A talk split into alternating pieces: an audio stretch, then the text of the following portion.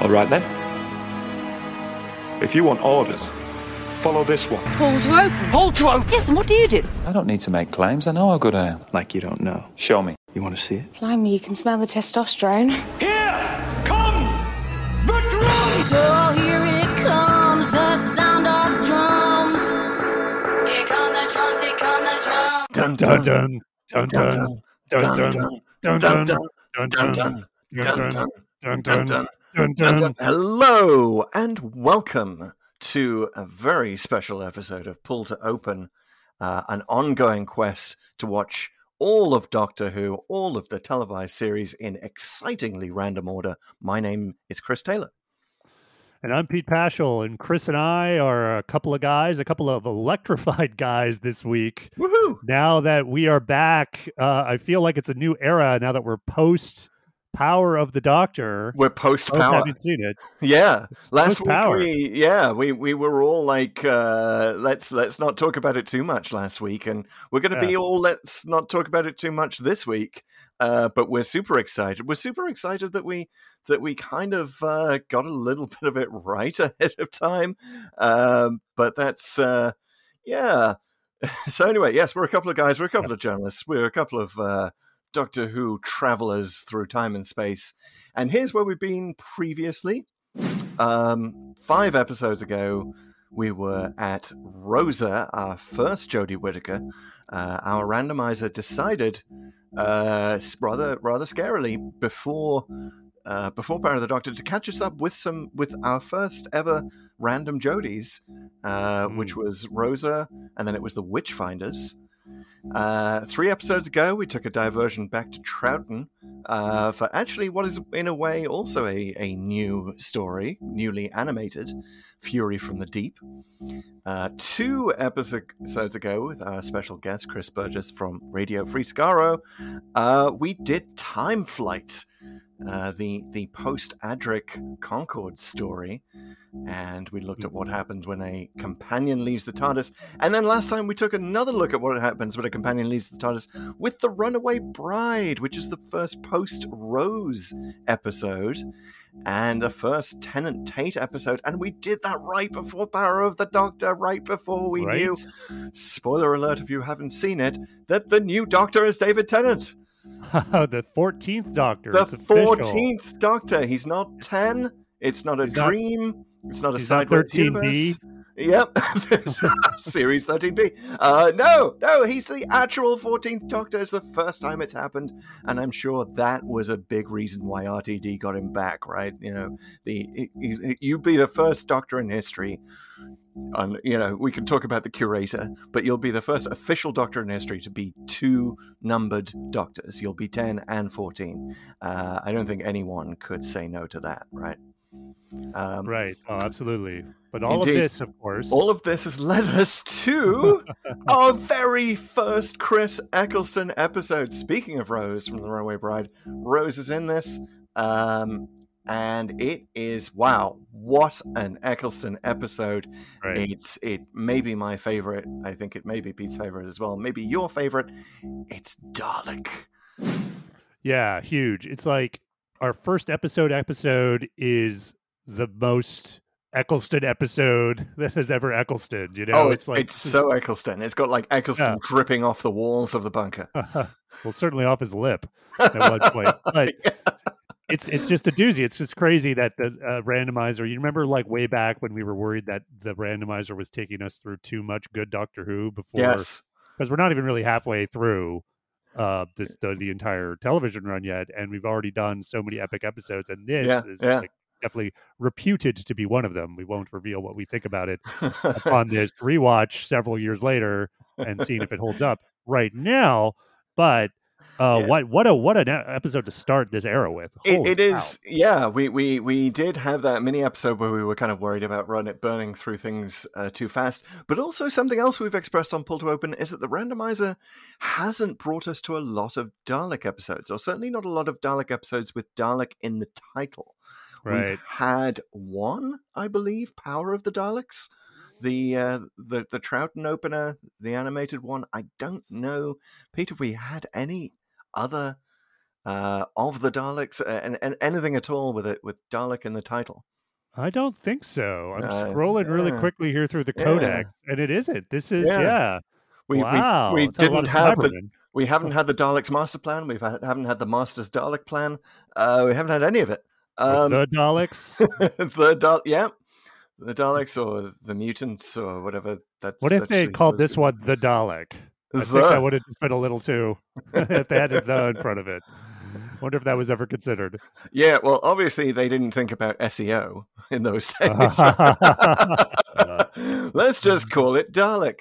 Uh, uh, I, gotta I, I feel like yeah, this is the result of like a lot of back and forth over the title and like screw it, just call it Dalek. yeah, no one's no one's ever called it Dalek. Just They won't- one word. Won't mistake it for anything else. Like the, it's exactly what you get on the tin. You get a Dalek. You don't get two. You don't get zero. It's Just one. exactly one. Just one. Just just like Genesis of the Daleks perhaps should have been called the Three Daleks. Um, this is the Dalek. Uh, but yeah, maybe maybe Yeah. Maybe they should have called it the Metaltron. Um, I don't know. You know, just really preserve the secret there. I don't know. Anyway, but before we get to that, let's enter the feedback loop where we talk about the week in the show itself. We get super meta. So, Pete, what's been what's been going on with Pull to Open? Well, let's start with the you knew this was coming moment of hey guys, we love reviews. Reviews are a thing that podcasts uh, are, really thrive on. If you haven't left a review of the show, please go into the Apple Podcast Store if you can, or the app, and leave a review. It doesn't have to be very long. Reviews really do help visibility of the show in that app. Okay, moving on mercifully this week because we just have so much to talk about. Um, First of all, YouTube is continuing to grow. It's been great. We've got a lot of new subscribers there. Thank you very much, everyone who's subscribing here on YouTube. If that's where you're watching, uh, it'd be great if you could share the channel with your friends. And also, don't forget to hit that, I guess it's a bell icon, uh, whatever it takes to sort of turn on those notifications when we post new content. And we keep posting new content. As you know, every Wednesday, Tons we're posting uh, there are older episodes that were never cut to video before. That's like season two of Pull to Open. Those are all coming there, and the new stuff is coming every Saturday. You're getting all of our plot summers and summaries in video form, and you're getting all the TikTok videos, which are just really social shorts. Those are all here too. So please indulge, indulge here on the YouTubes. Yes, uh, like, subscribe, and exterminate that notifications button. Just smash Oh, it so baby. hard. Stick your sucker right on that subscribe button. Yeah, I want to see that button going negative. Okay. exactly. With a you to hit little it that hard. skeleton. Yeah. As it- Skeleton Bell. Someone Photoshop that. I'll throw that in the show notes. That'd be amazing. I love it. Love it. Love it. Uh, So, guys, yeah. moving on uh, really quickly through this because man, we really want to talk about Dalek among other things. Uh, but we the social is doing great. TikTok, uh, we've actually uh, we're, I feel like we're really back on TikTok. Over the summer, we were, you know, our schedule was a little off here and there, and we weren't as consistent about uploading there. We're back, and we've actually had our first viral hit in a while. Um, and it's on one of our time flight videos. First of all, by the way, you can follow us there at Pull to Open, uh, all one word. Uh, but our time flight videos from that podcast are all up there now. And the one about Tegan's leaving scene in that Mm. episode is Leaving, really quote unquote. leaving, Yeah. quote unquote, Mhm. um, has really resonated with the audience. And that's really no surprise given what the events of the power of the doctor turned out to be. Mm. Um, Tegan's return. Yeah, and I think there's a lot of people who saw that and might not be uh, fully aware of Tegan's history. And Time Flight is a big sort of landmark episode in that history. So we sure. had a couple great comments on that uh, that video, and uh, here they are. Uh, the first comment is from a user named LJ, and I kind of I want to highlight this comment. It's going to sound like I'm correcting them a bit, but I think it's a different interpretation. So. Uh, please, no one, and especially you, LJ, who a great being a great follower and commenter, don't don't take offense to this at all. But uh, uh, the comment goes first: they didn't have the closest relationship to be fair, even when she comes back, he's kind of like, oh, well, this Sorry. is like heart emotion, heart emoji. Right, right. Uh, heart, heart all over the face emoji. yeah, and this Uh. refers to like a, a scene that she comes back in Arc of Infinity, and this is happy, Mm. and the Doctor just kind of smiles. Oh, seems like we're, you're back with us. But I, I feel like that's not the doctor. That's that is emotional for the doctor. You know what I mean? Yeah. Like he does he does not express himself well. One of the things that I think is well established, classic series and New Who, the doctor is not a great communicator and really in touch with his feelings. He's not that emotionally mature. Yeah, remember even even Yeah. in New Who, like he has to carry uh, flashcards around with him to Yeah. to remind himself how to say emotional things, right? Uh, I'm Yeah. sorry I left you in Aberdeen, uh, etc., etc. Right? Uh, so yeah, that's you know may, maybe uh, I don't want to presume that, that LJ is, is not British or is not familiar with the British, but we're we are rather reserved emotionally. That's kind of kind of our thing. Kind of there, It's yeah. kind of our, like our biggest compliment on anything is to say that it's not bad. Um, right, right. Yeah, yeah. it's acceptable. Yeah, So- I, I I do think the the doctor like has deep love for Tegan, and Yes. even by by time flight. In fact, the fact that he abandons her, and I'm kind of answering the thing Mm. that I brought up in the video here. Mm, The fact that he goes out basically looks for any excuse to abandon her, I believe, is probably because he is getting very attached to her, hates goodbyes, and just is kind of breaking up with her before she can Mm. do it to him. mhm. I think that's the whole logic there, honestly. And Classic tactic. Yeah, and so you and you really like. I, I mean, her actual leaving scene, and I don't want to get too into it because we'll get to it when we do Resurrection of the Daleks. But it's it's Mm. kind of gut wrenching, and it's kind of gut wrenching for the Doctor. You can tell like he's on the verge of like losing it when Yeah. she goes in, in the way she does because it's so tragic, and uh, it's it's it's. There, there is a very emotional. This is really why I think that Tegan Yeah. is, is the Doctor's fifth Doctor's best companion, and, And Davison, like brought her back. It's it's it's funny watching Davison. Uh, like he he totally he's a young doctor, but he totally has that British reserve, and he's always trying to put a smiling face on things.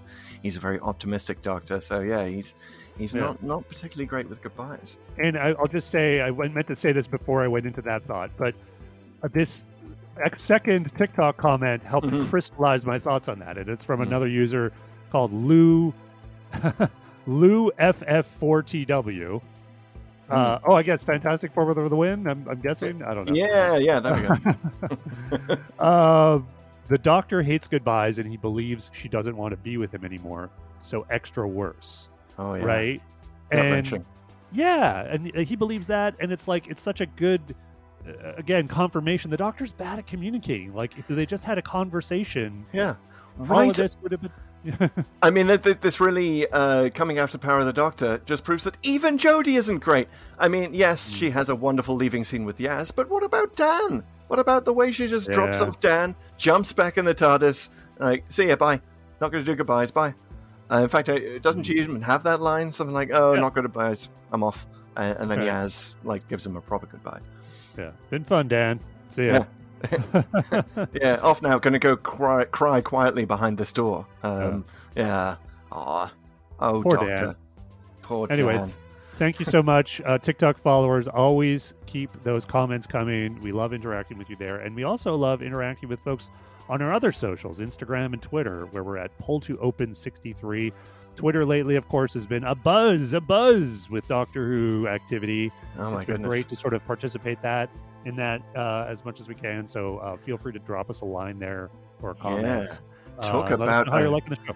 It does feel like we're in a Doctor Who social media renaissance after Power of the Doctor, uh, and you know, not surprisingly so, given the ending, right? I mean, Uh, we did. Uh, we should mention. Go back and listen to the last five minutes of uh, our Time Flight episode with Chris Burgess. I believe Chris brings up the rumor that uh, it is going to end with Jodie regenerating into Tennant, and I think I said if they do that, you know, uh, like I didn't want to commit myself, but it was like if we, if they do that, it has to end with what what what has to be the final line of dialogue. Indeed, it was. Like there's just no, you know, sometimes you, you know RTD well enough, you know his stuff well enough, you kind of know where he's going to go on this, and where he's going to go is the biggest brain breaking cliffhanger that he can possibly think of to have your head canon whirring for the next Yeah. year, which is how long we're going to have to wait until the uh, the 60th anniversary special. A year. Yeah, I gotta say, and by the way, I think we're emerging from the feedback loop here Yes. into uh, our quick. Okay, so ru rules of the game on Power of the Doctor now, because we don't want to digress too much. yes. You and I get one thought only Mhm. to express on this podcast on the power of the Doctor, because otherwise it's just going to open the floodgates, and it's this will be the power of the Doctor podcast. So Indeed, yeah, yeah. one We, thought each. we don't want to get overwhelmed. We don't want to Yeah. be uh, sitting here. cheated. we already cheated a bit with the dad a little stuff. bit. yeah, because it's just so much. It's so dense. It's so rich. Uh, but my one thought is I'll reduce it to one word and one pronunciation of one word, which is master. Um, I'll, I'll make it masterful, if uh, if you will, uh, because it had been pointed out before the episode that Sacha Dhawan is the first actor to pronounce it master rather than master right? Mm. And I I sort of feel that growing up. Quick diversion into Chris's history corner. Uh, my my personal history corner. I grew up in the northeast of England, uh, where in the north of England we say we say Bath uh, rather than Bath, which is a very southern thing. Uh, you know, path rather than path. So I, I should have grown up saying master. Uh, I did not. I said master, and I believe that is entirely due to Doctor Who. it's entirely Wow. entirely because of Anthony Ainley. Uh, that I, Mm. I, you know, when in our Church of England school we used to sing that hymn, "He who would valiant be against all disaster, let, let him with constancy follow the Master." I used to Mm. love singing that line. Um, so the master, point being, the Master in this episode is amazing. Uh, I did listen to a few sort of uh, podcasty reactions to Power of the Doctor and was surprised that a lot of them d- sort of just didn't seem to get the, what the master's uh, Dalek plan, as it were, as he says, uh, was in this. Like, you know, what is the master's overall plan here? Why? How does he think he's going to take over the universe this way? Why doesn't he just bounce around the universe pretending to be the Doctor in the TARDIS anyway, since he's got a TARDIS that looks like a police box? Um, and that just seemed to me to totally miss the character of the master because his whole thing is that he doesn't exist without the Doctor.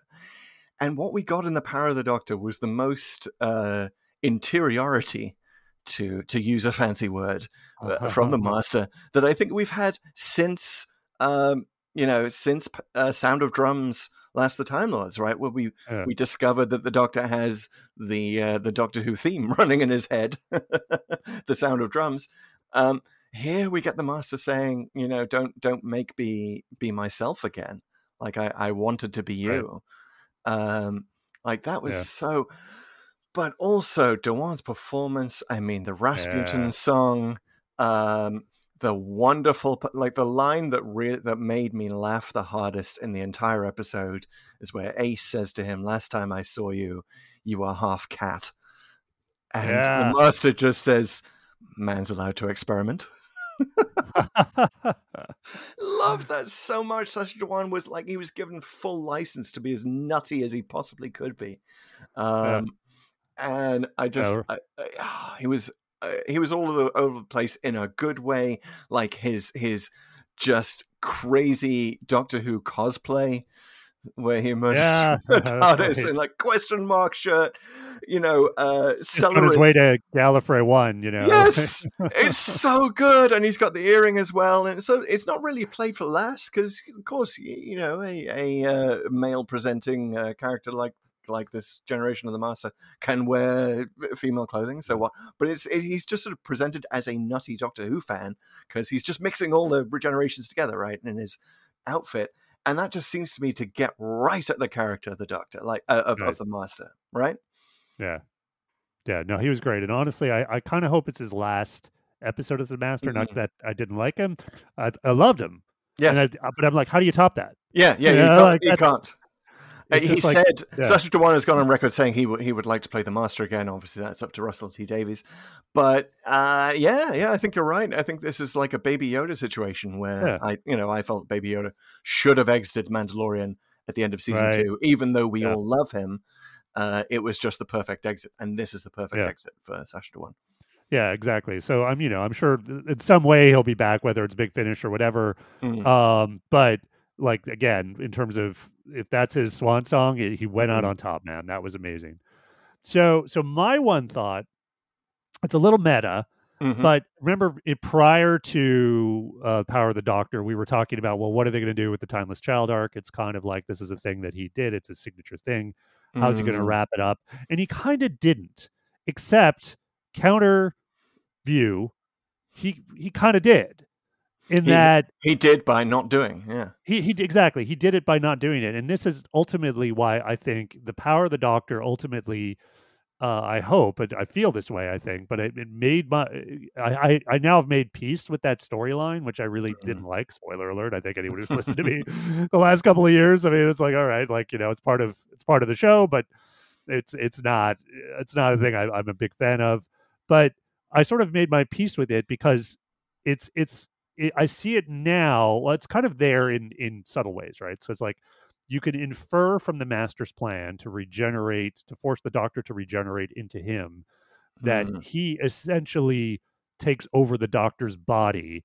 Yeah. And therefore, he's now the timeless child. He's the special one, and he also has an infinite regeneration. So there is a logic to it beyond just his clear uh, issues with the doctor and needing to one up them and be them being the most important person in in the master's life. Yeah. So Yeah, So closing that closing works. the book on the timeless child, I think was was like we we can now see what Chibnall was going for, Yeah. which is that he just he wanted to kind of brain of Morbius this, you know, He Yeah, just yeah. wanted to have the vague sense that the Doctor has had more regenerations than you know about. Unfortunately, he didn't really make it vague, right? Like the Timeless Yeah. a very, very specific plot. Uh, you can look back and see how he tried to make it a bit vague, like with it, all the stuff at the Irish police station. Like, you know, is this a dream? What's happening? You know, the Yeah. the, cl- the cliff edge does make another reappearance here, right? So that was one Right. reference. Yeah. But yeah, we can we can just see that he kind of just like wanted Yeah. to add this vague thing to canon, and he overshot. he did, and but with here by not bringing it up, I Mm. think was the right call. The subtle references with the, the master's plan, as well as he kind of says like, um, I forget what it was, but it's like, it is, was this the first time? Maybe, maybe not. You for the you, you were forced to regenerate once, right? Well, Mhm. maybe more than once. Who knows? You know, he kind of says that at one point. So that was kind of a vague reference to it. But ultimately, what this got me to think of the timeless child as is exactly your point. It's like Brain of Morbius or like the Valeyard, right? Which both are canon, like both explicit, but we just kind of like, eh, let's just let's just never talk about that again. Let's just move on, you know? Like that's Yeah. and that's honestly like it, it- there's actually a little bit about this in the one of the books I like about the history of Doctor Who, a, a history, where it's like this is what you do. You it's it's sort of like your canon, right? Not just Mhm. head canon, but like what throw out the stuff you don't like, include the stuff you do, and eventually this will become, you know, 10, 15 years in the past and maybe someone will do something with it, but if everyone just ignores it, which I kind of hope they do, like Yeah, yeah. and it's just it's just not there. So, Well, you know, as you said earlier, Big Finish is good at filling in this stuff. We do Yes. have a Fugitive Doctor series coming, I believe, because you know her character was kind of sold a bit short by just being a Yeah. hologram. Uh, so looking forward to Big Finish once again, like almost like the Clara Splinter, who we often bring up on the show, like just cleaning up the Doctor's mess. and in this case, cleaning up the show's mess and and its loose ends. Like, yeah, like, Yeah. we'll we'll wait to see what Big Finish does with it. Okay, guys, last bit of other business. I promise. We're going to start talking about Dalek very, very soon. But we also have to talk like there's like in addition to the power of the Doctor, there was also like a good chunk of Doctor Who news. Yes. And the biggest headline of which is that the BBC is now partnering with Disney Plus. Again, this is old news to everyone listening, but uh, that that outside of the the UK, if you want to watch Doctor Who, now it's a streaming show, and Yeah. you got to subscribe to Disney Plus for it. And this is a massive deal, I have to say. Like this is this is a big landmark moment in the history of like the the the show itself, the Mm. production and distribution of the show. Because one, I, I I never would have called this 12 years ago when when BBC America took over and it seemed like that was going to be the strategy going forward that Yeah. we would one day see it depart the properties which again I'm not saying it's not it, it's a surprise it's not like given how media has evolved and how the BBC and and their digital strategy has changed and their cable strategy has changed abroad but holy cow like just looking at the history of it like what Mm. what a pivot from Really? this yeah Uh, and I, think it's a generally positive one. I mean, my, my first reaction was uh, that I tweeted about was like, did did seven year old me wish really hard because like now Right. Star Wars and Doctor Who are going to be available, you know, in their entirety. I I would hope on the Yeah. same platform. Uh, BBC America, AMC, you know, Plus never worked for me because it meant that you had ads. You had ads in the middle of Doctor Who when you were watching it first time in the US. Doctor Who was never meant to have advertising in it, ever. True. And it's so it's so jarring for me as a British fan to see that here in the US.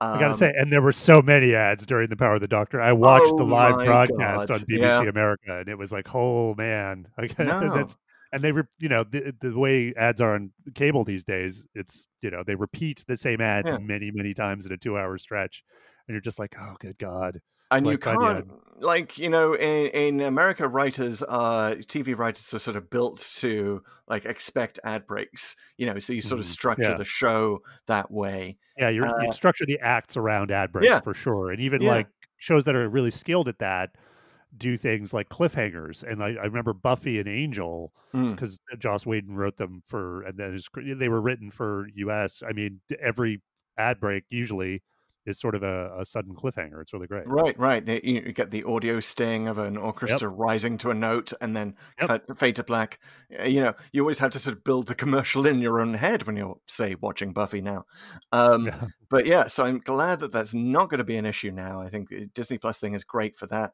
Uh, do we know, and is perhaps the new slash old diamond logo, which I love so much, Yeah. um, is that a hint that uh, we are? It's no longer going to be on BritBox. That we are going to get all of the classic Who on Disney Plus as well. Do we know anything about that? That'd be amazing. We don't know. No confirmation either way on Mm. that. I was very curious. Uh, I think it's another podcast to Mm. talk about the logo and what it might represent going forward. Mhm. Because I don't want to read too much in the logo. Yeah. Um, but it is interesting. It is way cool updating of it. oh my but the God. last thing I want to say about the Disney Plus thing is that this is such a big deal. Um, I think also from a partnership aspect. So in addition to the part, like the, the existence of the partnership, which was predicted, is big news in itself. But Yeah. how they announced it, uh, Ncuti Gatwa made an appearance. Uh, as we all know, Shuti is the fifteenth Doctor and is Mhm. uh, going to take over from Tennant at some point. Um, but he made an appearance on Kelly and Ryan uh, here in the states to basically make the announcement. Which again, it's think about that. He comes to America, but Mm. also like Kelly and Ryan, it's ABC, it's Disney. Yep. So they're I think they're not just going to be a distributor here. You know what I Yeah. mean? Like, and that's not to say they're going to have like creative control or whatever. Maybe they do. I don't know. But I think they're going to have more influence than uh, you might think. And Yeah, I don't necessarily think that's a terrible thing, but it is like there's going to be like just the inherent nature of this partnership. There's so much stakes riding on both uh, on, on both sides that it's it, there. There's they're going to have more to do than just be the place where you pr- you you click play. They they are definitely. I mean, what Disney is great at is uh, advertising. Like we were complaining that the Power of the Doctor, like the, the you know the the word we never knew when it was coming. Like the trailers seemed sort of haphazard. Like you know we've had this complaint for a few no- years now that it's like we we don't know when new new Doctor Who is out. The marketing Right. hasn't been great. Disney is hella good at marketing, and that's mostly what they do. Uh, there was a Daily Telegraph story that came out this week. I just want to say to any American fans really just don't believe what the Daily Telegraph says on anything. First of all, they, they're kind of they they're a very Brexity paper. They're kind of off the deep end. They used to be reliable. Important- They're really not so much anymore. They're Important trying to be. media tips here on Pull to Open. It's a new segment. but also, if you're worried about Disney Plus, like the, the article basically said, Disney Plus is going to have some measure of creative control, or Disney's going to have a measure of creative Mm, control. Yeah. that's quite it. That's not it. It's not Yeah. it. And and I just wanted to share as as a Star Wars fan, like I, I've been fighting this for years when fans are like, you know, Disney is ruining Star Wars or Disney is like now in charge of Star Wars. Well, you know, we never said that for Pixar. We never said that for Marvel. They they are Uh, Disney. Why do you know? It's it's kind of weird that we never talked about Lucasfilm as its own entity, but it is. And I, I just want to share the words of um, Timothy Zahn, who's a famous Star Wars author, when he was describing uh, we were on book tour together briefly. He was describing like the relationship between Disney and Lucasfilm. He's like, what happens is Disney brings one dump truck of money up to Lucasfilm on a Monday, dumps it off, co- comes back on Friday with two dump trucks to collect the profits. That's Disney. That's what they do. They give their creators creative control. You know, Yeah. there may be a little bit of, you know, behind the scenes pressure here and there, one or two other things, but they don't like come in and stomp their big foot over everything and like just, you know, don't worry. And certainly RTD is not going to like what he's there's going to be a Disney person watching over his shoulder as he's late, you know, late night typing away in his scripts with a cigarette in his mouth Yeah. in in Wales. No, not going to happen. Yeah, there's not going to. I don't think there's going to be anything like that uh, in terms Mhm. of that pressure and and whatever. But I do think it's just because he he can't get it out of his head, and anyone working on Doctor Who can't not think that oh, this is like did it's going to be on a Disney Plus show on Mm. that app in the same place that uh Andor and the Mandalorian and all the Marvel stuff is, and that's that's your audience in the world Yeah, you know yeah. and that's like what effect that has maybe it's nothing i don't think it's nothing i think it's something but it, it's Mm. certainly not that top down pressure that i think a lot of people misread yeah. i think that's not it but it is If- like it will have influence is all i'm saying if it helps, think of RTD as the new Kevin Kevin Feige, like you know the Yeah. way that he has total control over over the Marvel meta story, as it were. Yeah. Uh, you know, RTD is an award-winning screenwriter. Like he, he just everyone knows him, everyone loves him. He's he's going to have Disney's total confidence. So don't even Yeah. don't even stress. yeah so it'll be interesting to see how this all plays out but again to, to the original point i'm just glad i'm going to save some money going forward i don't have to do hbo max anymore it's a pricey subscription man oh, sorry, HBO Max. Yeah, as much as I love those social media guys, they were very responsive. Remember that way back? We had Mm. corrected the spelling of "in the forest of the night" and Yes. it was K N I G H T. And Yeah, messaged them, and they fixed that. Boom, lickety split. So, yeah. no, no offense, HBO Max, but you are a pricey subscription. Well, maybe by the time we get there, Disney will have just bought up all of HBO Max as well. They're just on a Yeah. tear of Uh. collecting properties. So All right. no. So we really weren't stalling, guys. There's just so much to talk about. Uh, I kind of might have been a little bit stalling. yeah, you, you might be stalling like Stallman because it is time to do TLDW, uh, which is what we do every week on this podcast. We summarize the show that we're talking about. In this case, in case you forgot from 20 minutes ago, Dalek. Um, it was actually 30 minutes ago, Chris. So I might have to start this episode with a bit of a disclaimer. I might have to edit it. Guys, we really went on. If you, want want to fast forward. You want to fast forward? Just jump in half an hour, uh, uh, and you'll get to the Dalek part. So every week we do TLDW. Too long didn't watch. Too long Doctor Who. Too long did watch. In the case of Dalek, I'm sure. Mm. Uh, too long Dalek watch. Um, uh, where one of us attempts to summarize the show in record time in one minute per New Who episode, which is what this is. And uh, Pete, it is your turn. it's my turn. I, I got to say, I'm a little. turn. There's a, there's a lot of inherent pressure in, on this one. I'm. I think I'm ready for it, but yeah. You know, After we'll doing the what happens. Runaway Bride, like we've we've you know regular fans know we we've been through a lot of classic Who, so coming back to New Who, it was like our, our muscles, our story summary muscles were not quite built up enough for these, you know, relatively fast store fast paced stories. So it's it's a bit tough. I think this is this the no no you you you've done some New Who stuff recently in TLDW. Did Uh, I do the Witchfinders? yeah, I think you did. You might have done that one. Yeah, Yeah. Well, one of us because we went to Rosa and the Witchfinders, like one of us did one, one of us did the other. So I Yeah. think we're ready. I think you're good for this. You know, I, it is. I'll work it out. Yeah, it's one location. uh, you know, simple cast of characters. Not to put any pressure on it, but I think you're. I think you're good. So No, Are the you- only thing keeping pressure on me is my Yes. webcam that I'm staring down like a Dalek iris right now. There is a bit of a blue glow, I, I gotta Yeah. say. Yeah. Yep, yep, yeah. We do close all our tabs, like we are flying blind when we do TLDW. So, are you ready, sir? I'm ready. Here comes the official pull to open summary of Dalek in one minute. In three, two, one, go. Rose and the doctor materialize in a facility in Utah. It's underground and it's a place where they keep a lot of alien artifacts as well as an actual living alien. Uh, it actually turns out that this living alien is a Dalek. Uh, and it's the arch nemesis of the Doctor. Obviously, he wants to kill it, but he's captured. Rose ends up ac- accidentally freeing the Dalek by touching it, and it breaks loose. It repairs itself by tapping into the base's power and starts slaughtering everyone there. The Doctor tries to stop it by keeping it sealed, but it seemingly kills seconds. Rose, and uh, he lets it loose when he realizes Rose is actually alive, but it turns out, plot twist, the Dalek has been mutating because of what it did. It had to sort of take her genetic material to regenerate itself. So it's becoming more emotional, more more human in a sense. And even though it wants to kill the person who's been torturing it that whole time, it's Rose talks uh, uh, the Dalek out of it and almost frees it, but the doctor nearly kills it. The Dalek, Rose stops him from doing that. And the Dalek ends up actually killing itself because its mutation into something that isn't Dalek, and that's terrible for it. Leave Hey. with a new companion named Adam. Ah, I guess Yeah, yeah. That's That's. I mean, Adam. Like, it's it's such a thing with Dalek, right? That uh, oh, Adam's a companion because he travelled in the uh, TARDIS once. Uh, I think we may need to, you know, rewrite the rules on who's a companion. I'm sorry, man. It is. Uh, we could we could start there if you want on like which it is. I, I got I got his It's kind of a companion. He went to the far future and got the thing in his head, but maybe that's a, a debate well, long. Kate, 'cause we have Kate, too much- Kate Stewart, Kate Lethbridge Stewart is a companion now. Now that she's travelled in the TARDIS and the Power of the Doctor.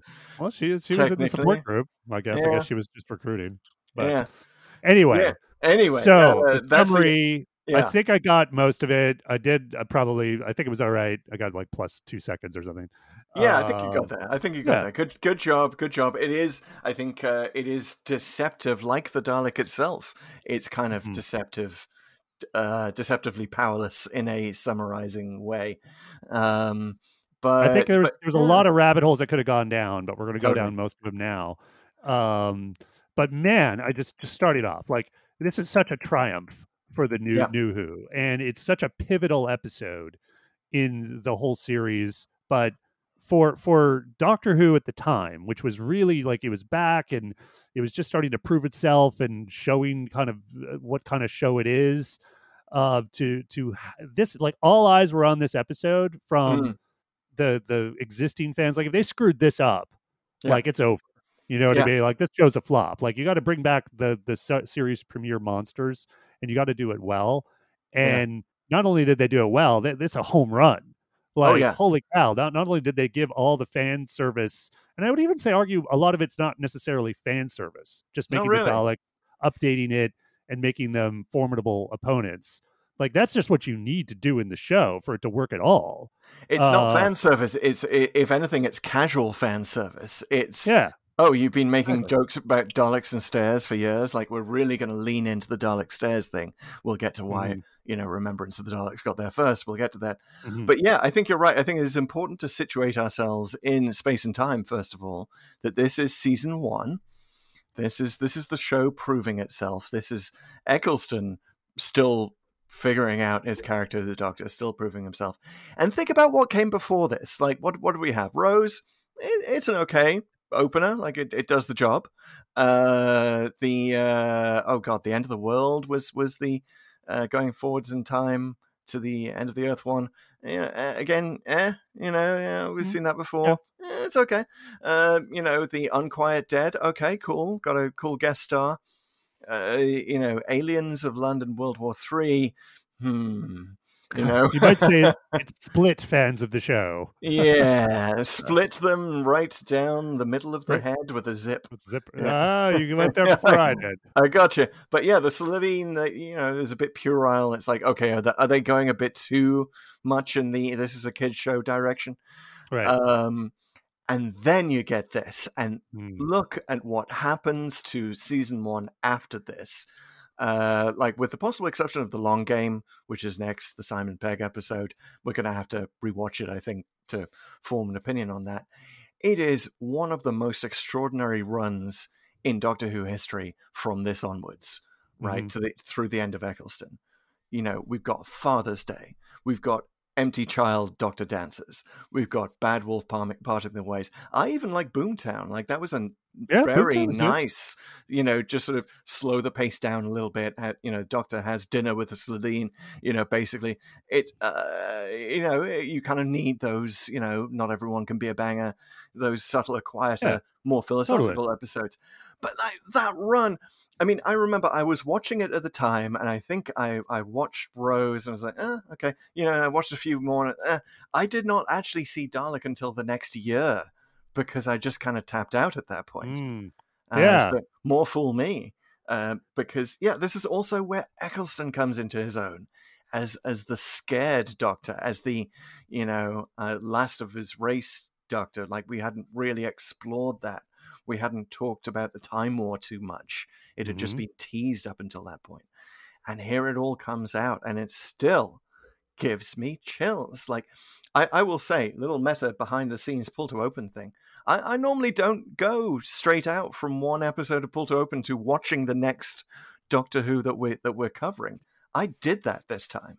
oh wow! Literally, as we hung up on the call last week, I went and watched Dalek. I was like, I'm just, I'm just going to set this up on my Apple Yeah. TV, right? I'm just going to watch the first five minutes. Oh no, no, I had to watch the whole damn thing. And I would, I will go further and say it's not just one of the best episodes of Doctor Who. I think it's, it's like a masterclass in TV writing. In yeah, I'd agree. I'd agree. because Yeah. it is so tight. Not a scene is wasted. Not a scene is wasted. Everything is all. Everything is just pivotal, and it just they get i- i- it's everything's at ten yeah, throughout. yeah. Even Um, though it's nine, Even eleven. Everything's a 10. yes, Eccleston, he's a 10, but he's really a 9. Um, yeah, no, it's uh, apparently it went through 14 different drafts between uh, that- Robert Shearman Now, does and- that and include. Jubilee? yes, so that's the other thing. Of course, we have to mention it's based on Oh. a Big Finish special Right. that Robert Shearman also wrote called Jubilee, which uh, I actually started listening to last night. Um, Pete, you've, you have listened to it. no, Um, no, I haven't. I've never listened no? to Jubilee. Oh, wow. No, yeah. actually, I meant to in prep for this uh, for this edition, but I ne- couldn't do it. Um, I've It I've read enough about it and enough summaries about it to know what happens. Yeah, same. Um, there's, there's a single Dalek in that, um, but it's sort of in an alternate Britain timeline. It's sort of Dalek meets Inferno, right? Yeah, and I think I think some of the all the like uh, they took the best elements of that obviously, and I think virtually all of it works. I think the one thing that is still a bit of nagging question for me, and I might as well get any nitpicks I have out of the way Mm, mhm, uh, at the start, which is that you never really get a convincing explanation for why the Dalek never talks to Van Staten, and it's all implied mhm. that Mm. because he's been tortured, there's kind of this bitterness and resentment that I'm not even going to give you the time of day. But it is a weird kind of choice given Daleks, who we know are generally uh, leap at the chance to say what they're doing or, you know, just have have conversations as banal as they are you Mm. know it's, it's that's the one thing that i would might say i wouldn't say it's it's it's a really minor nitpick i gotta say like because otherwise like in terms of the story it's completely fine Yeah. uh but it is You- like when you when you step out of it a bit and look at daleks broadly it's like okay why why didn't you talk to him Yeah, I mean, uh, you can nitpick this. Uh, I certainly have my own. You have to sort of dig really deep to find the nitpicks. really deep honestly It's- Really deep, and yeah, we don't want anything that we're going to discuss uh, to to take away the, from the brilliance of this episode. But it is explored further in uh, Robert Shearman's Target novelization of Mm. Dalek, where it's sort of reveal. You see it a lot of it from the Dalek point of view, and um, you see which really kind of makes the fact that this is a Dalek being tortured, yeah you know, kind of kind of really comes to the fore. But it's they really play it's that sort up of yeah yeah, they really play that up. But it's a young Dalek. That's basically Mhm. what they say. That it doesn't really know what it's doing, which really enhances the emotion of this episode. well i also just love that that yeah i love it generally that Mhm. that that there's nothing special about this Dalek. It's not the Supreme Dalek. It's not the Yeah. Cult of Skaro. It's not the Special Weapons Dalek or you know the automatic the ice cream Dalek. It's this is just a regular everyday soldier Dalek. Yeah. That's that's uh, I think that's an essential component of it. Honestly, and I, I think it, it it gets across uh just w- how dangerous one of just one of these things is and really gets at the essence of what they are because you couldn't really get at that essence but with like a special Dalek. I want to you, you you want it to be the the textbook example of what these creatures this race is and why because otherwise you you wouldn't get as well uh uh the sense of like why the doctor has such hatred for them because Yeah. This thing this ugly thing is is the example for its entire race Yes, yeah, and it uh, it is a stand-in for the race, but it's also like it's the first time we see a sad Dalek. The way the way it lowers its eye stalk, like you really feel Yeah. for it, and you hear it screaming, and you're super uncomfortable. Um, Yep. But yeah, and so it does both of these things at the same time. Like you know, we we understand so much. You can come in as a casual fan, watch this, and you get the Daleks. Mhm. Uh, you know, I know Billie Piper on set we kind of didn't understand because she wasn't really a Who fan at that point. Uh, she didn't understand like why people were so scared of this thing. Then she starts acting opposite, and she gets it. You know, and the, the Mhm. lines draw her in, and she's like totally gets it. You know, so she really sells the moment of being sad for the Dalek. Yeah, it definitely shows like how much uh, uh, Russell Davies understands the Daleks, but also understood his job here. Mm. Um, and then, you know, credit to both Davies and Shearman because I, I know they, they had a lot of back and forth Totally. those 14 versions. Yeah. And I think they both had sort of, uh, I think Davies had a clear vision of what this episode had to do, and Shearman had a great story uh, that just was just really riveting, and, and they both Yeah. seem to understand the Daleks well. Yeah, But to Shearman, rein- Shearman brought the the idea of the single Dalek, right, which Yeah. we've never seen. Um, and, and I would like, like to actually Well, just quickly we've seen thr- we've seen uh, five, five doctors. five doc- okay, okay, but like it's you know that uh, in, in a you know a, a, an Yeah. episode with Dalek, a, a story with Dalek in the title, like this is the only time we've seen a single single one. I, ju- I Um, just knew the fans would, would come at us for that one. Yeah. yeah, of course we've seen single Daleks in, in the context of like, you know, multi monster stories. Uh maybe we also saw a single one in uh, Time of the Doctor, although I'm sure there were more than one in that scene. But I would I would like to suggest that there may be a, a um mathematical formula here at work, which is the fewer Daleks that you actually see on screen, the better the story is. Because remember, we went to Genesis of the Daleks here, widely regarded as the best Dalek story ever. That only had three. mm-hmm. That's true. And it's And can is more menace because you're basically only one of them on screen at the time, right? Yeah, I mean, I, I don't know if that holds up. I will say, I, I think they used to boast that Asylum of the Daleks was had the most Daleks on screen ever in like the Dalek Parliament or whatever. And I would, Hmm. I think that lends a lot of support to your theory. exactly, exactly. But I with this one, the the Dalek episode, obviously immediately after this one is the Parting of the Ways, and as you were just saying, that's that's a pretty amazing one too, and that had like a Yeah. whole armada of Daleks. But I think I think that works in part so well because of the contrast. Like Yes. w- we've shown here how formidable just one is, and now there are thousands, if not millions, of these things. So uh, it's it's it's a really uh, great sort of piece of just suspense uh, for that particular episode. Um, here, I think it's it's really great. Like, I mean, let's let's sort of break down a little bit what Davies Mm. and and the story has to do. Not only does it have to reintroduce the Daleks and make them more menacing, and it totally succeeds, uh, but it also has to give us this new perspective on the Daleks and the Doctor post Time War, Mm. and that's in the hands also uh, equally, if not more, of Eccleston. Mhm. And holy cow, does he get it? And holy cow, does he really rise to the occasion here and make all the right choices in terms of his rage, his emotional level. Um, you could, it, if you look at those early scenes in the episode and contrast them to what he becomes later, I mean, there's just such an inflection point Mm. when he suddenly realizes it's a Dalek. And he basically kind of spends the rest of the episode mostly screaming, right? But and Yeah. rightfully so.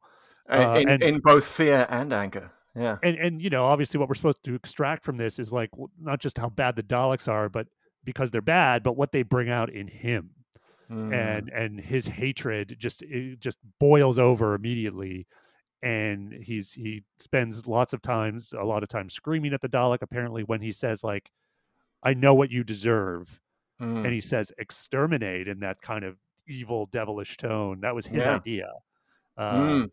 so that was you know kudos to, to Eccleston. Oh my Uh, god! And and the, the first moment, like I, uh, I'm curious what what your kids thought of this because, like, to to me, if I'm thinking back, if I was watching this as a child, like the scariest moment would be the Doctor himself, like banging on the door when he first sees it's a Dalek. You know, Yeah. let me out, let me out. Yes. Uh, like when the do- Doctor himself is that terrified, has that much PTSD. Like he's a parental figure as a child. That's Yeah. gotta be terrifying. What what did your kids think? they were just riveted. They were Mm. just quiet. They were they were Mm. unusually quiet during the episode because it's I mean it, it's drama. It's it's pretty Mm. amazing, right? Like that he's acting against this machine, this thing being operated by someone inside that's mostly designed and you know is being the voice being done by Nick Briggs, who again always great, but here in his first outing, pretty much.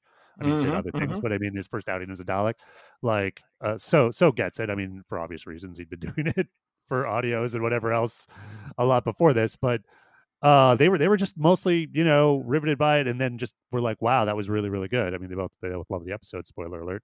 Mhm. Um, but uh, yeah, I mean that that's the thing. I mean, he's very undoctor like in this one. Uh, not only there, but like when he's screaming at the Dalek to kill itself, just go kill yourself, and he just you know, again he can't help himself. He just loses it. He just Yeah. hates it so much. Uh, and he has that spittle on Yeah. his on his on his lip, and I think uh, someone suggested, "Oh, we had a little spittle on your your lip there, Chris. Do you want to do that again? Should we do that again?" It was like, "No way! Like that was That's perfect. perfect. Like, yeah, was- perfect. And and it all, it's all a build up to that most undoctorish moment where he's not just pointing a gun, but like practically a dimension cannon, right? Like the giant gun that he's got on his shoulder, pointing at the Dalek that he's going to destroy it. yeah, And wow, I mean, like this this is the one of the ways in which that I think this is a TV writing masterclass. Is it's really just kind of explores how far from yourself you can get as a character when you're scared of something. yeah. And and that's definitely like the doctor becomes the war doctor in that moment. Like Yeah. he's he is about to destroy that Dalek. He's he's more violent there than we ever see uh, John Hurt later on. Yeah, not you just know. scared, but like hatred. Like it's it's both, right? Like I mean, the hatred is important because it's um it's almost like a, a divorced couple or a couple in the middle of a Yeah. divorce, right? Like Yes. the- they matter so much to each other, and it's just this deep feeling that has come out of their relationship, and it's just Mm. y- y- no nothing can no one can anger you so much as the person that had you had this deep connection with and it's somehow that's that's because of their history that's Oh what's here it's, it's just sheer hatred You've just got you give me the idea of like you know they're sitting in mediation and the, the doctor's like here's an idea kill yourself. And like the mediator's just got his head in his hands like oh no that's God. this could be we, we for- talked about this. this could be like well uh, this is this could be a fun big finish where it's like maybe it's the white guardian and the black guardian or whatever has to like sit the doctor and the daleks down like okay guys what are we going to do here? Every every decade every few hundred years all of creation is threatened because of you guys. Yes. So let's calm the f down and figure this out. and to that point the doctor is kind of self-aware in that he knows that his presence has done something Yes. I mean, yeah, Love it that. is it is Love that. Rose's DNA that that frees the Dalek, but it he he stirs it up, and he Mhm. knows it, and that Yeah, may it's be the great- most self-aware we've ever seen the Doctor be. It's a great moment where Goddard is in, yeah, it's in the elevator. She's like, why would it be a threat now? And he just answers very plainly, because I'm here. Mm-hmm. And he's he's activated something just by his presence. In the, you know, it's the Dalek hatred, but basically the Dalek's going to figure something out because I'm here. And it does. Mm. and that scene i mean we got to give so much props to so many people like that scene with uh, billie piper and the dalek and the way she plays it i mean i mean again i thought she rose and billie piper are, are were great at Mhm. just grounding the show in you know just realism that you know everyday girl and she plays it so so well and she has got those big eyes. It's such a perfect scene for her that that Yeah. you get the sympathy. She's practically crying. Uh, and the dalek is so manipulative here. Um it's genius. It's a genius like i mean there, there's been scenes in doctor who where the cybermen talk about human emotions and like well we want to study humans to get to know them better and do things like this except the cybermen never do things like this like it's like the i love this is like the daleks schooling them in like okay here's how you manipulate you know use an understanding of emotions to manipulate. Because at this point, it's not human, right? Like Yeah. maybe it has some feelings, but clearly it's just like okay, he, it knows what it wants, and it never says "touch me." It never Yeah. like it never plays its hand. It's just like it's masterclass of manipulation. There, it was just amazing. Yeah, but is it? I mean, there aren't a lot of easy answers in Dalek. Which is one of the great things about it. So you got to ask the question: Is it manipulation? Like Dalek just Mm. wants to be free because it is being tortured. It has, uh, it has been screaming, and and here's Mm. where we, I, I think we, you know, it's not. I don't believe it's ever glad. like it says like it's even capable of that. I am glad I met a human who wasn't afraid of me. It's like ah, don't yeah, okay, maybe he's going a little bit, emotion. but like it doesn't have to dig very deep to do the acting here, you know, in terms Agreed, of like the intro. And and this is why I think we, we need to, you know, not not Chris's Chris history corner because everyone remembers it, the War on Terror, right? You Right. know, 2005. This is we're slap bang in the George W. Bush era. Like we've had uh, the revelations of Abu Ghraib and waterboarding. It's very much in the news, and. uh what this show says is like it's not it's not like preaching at you because the Dalek is actually evil. It does actually want to get out Yeah. and destroy things. But also like we see scenes of torture where that make us uncomfortable. And if we are uncomfortable torturing a goddamn Dalek, like the most Yeah. evil being in the universe, and we're sort of made uncomfortable with that scene where it's being drilled into, like how does that make you feel about torture in in war in general Yeah. right it's maybe more effective than a bunch of you know sort of preachy uh, plays on the subject of the war of terror right it does what science fiction does best it goes at one remove from current events and allows you to examine them from a quote unquote safe position even if that safe position is behind the sofa um, Yeah. and I, I, I kind of wanted to contrast this with did you did you see Children of Men the movie? I did, yes. Yeah, so that was maybe five years after this, but it was really trying to get at the war on terror, right? There's even that moment that is way too on the nose, uh, where Clive Owen's character is like going past this uh, cage full of refugees and supposed terrorists, and there's one standing like the figure at Abu Ghraib with the sort of the triangular uh, mask over over his head.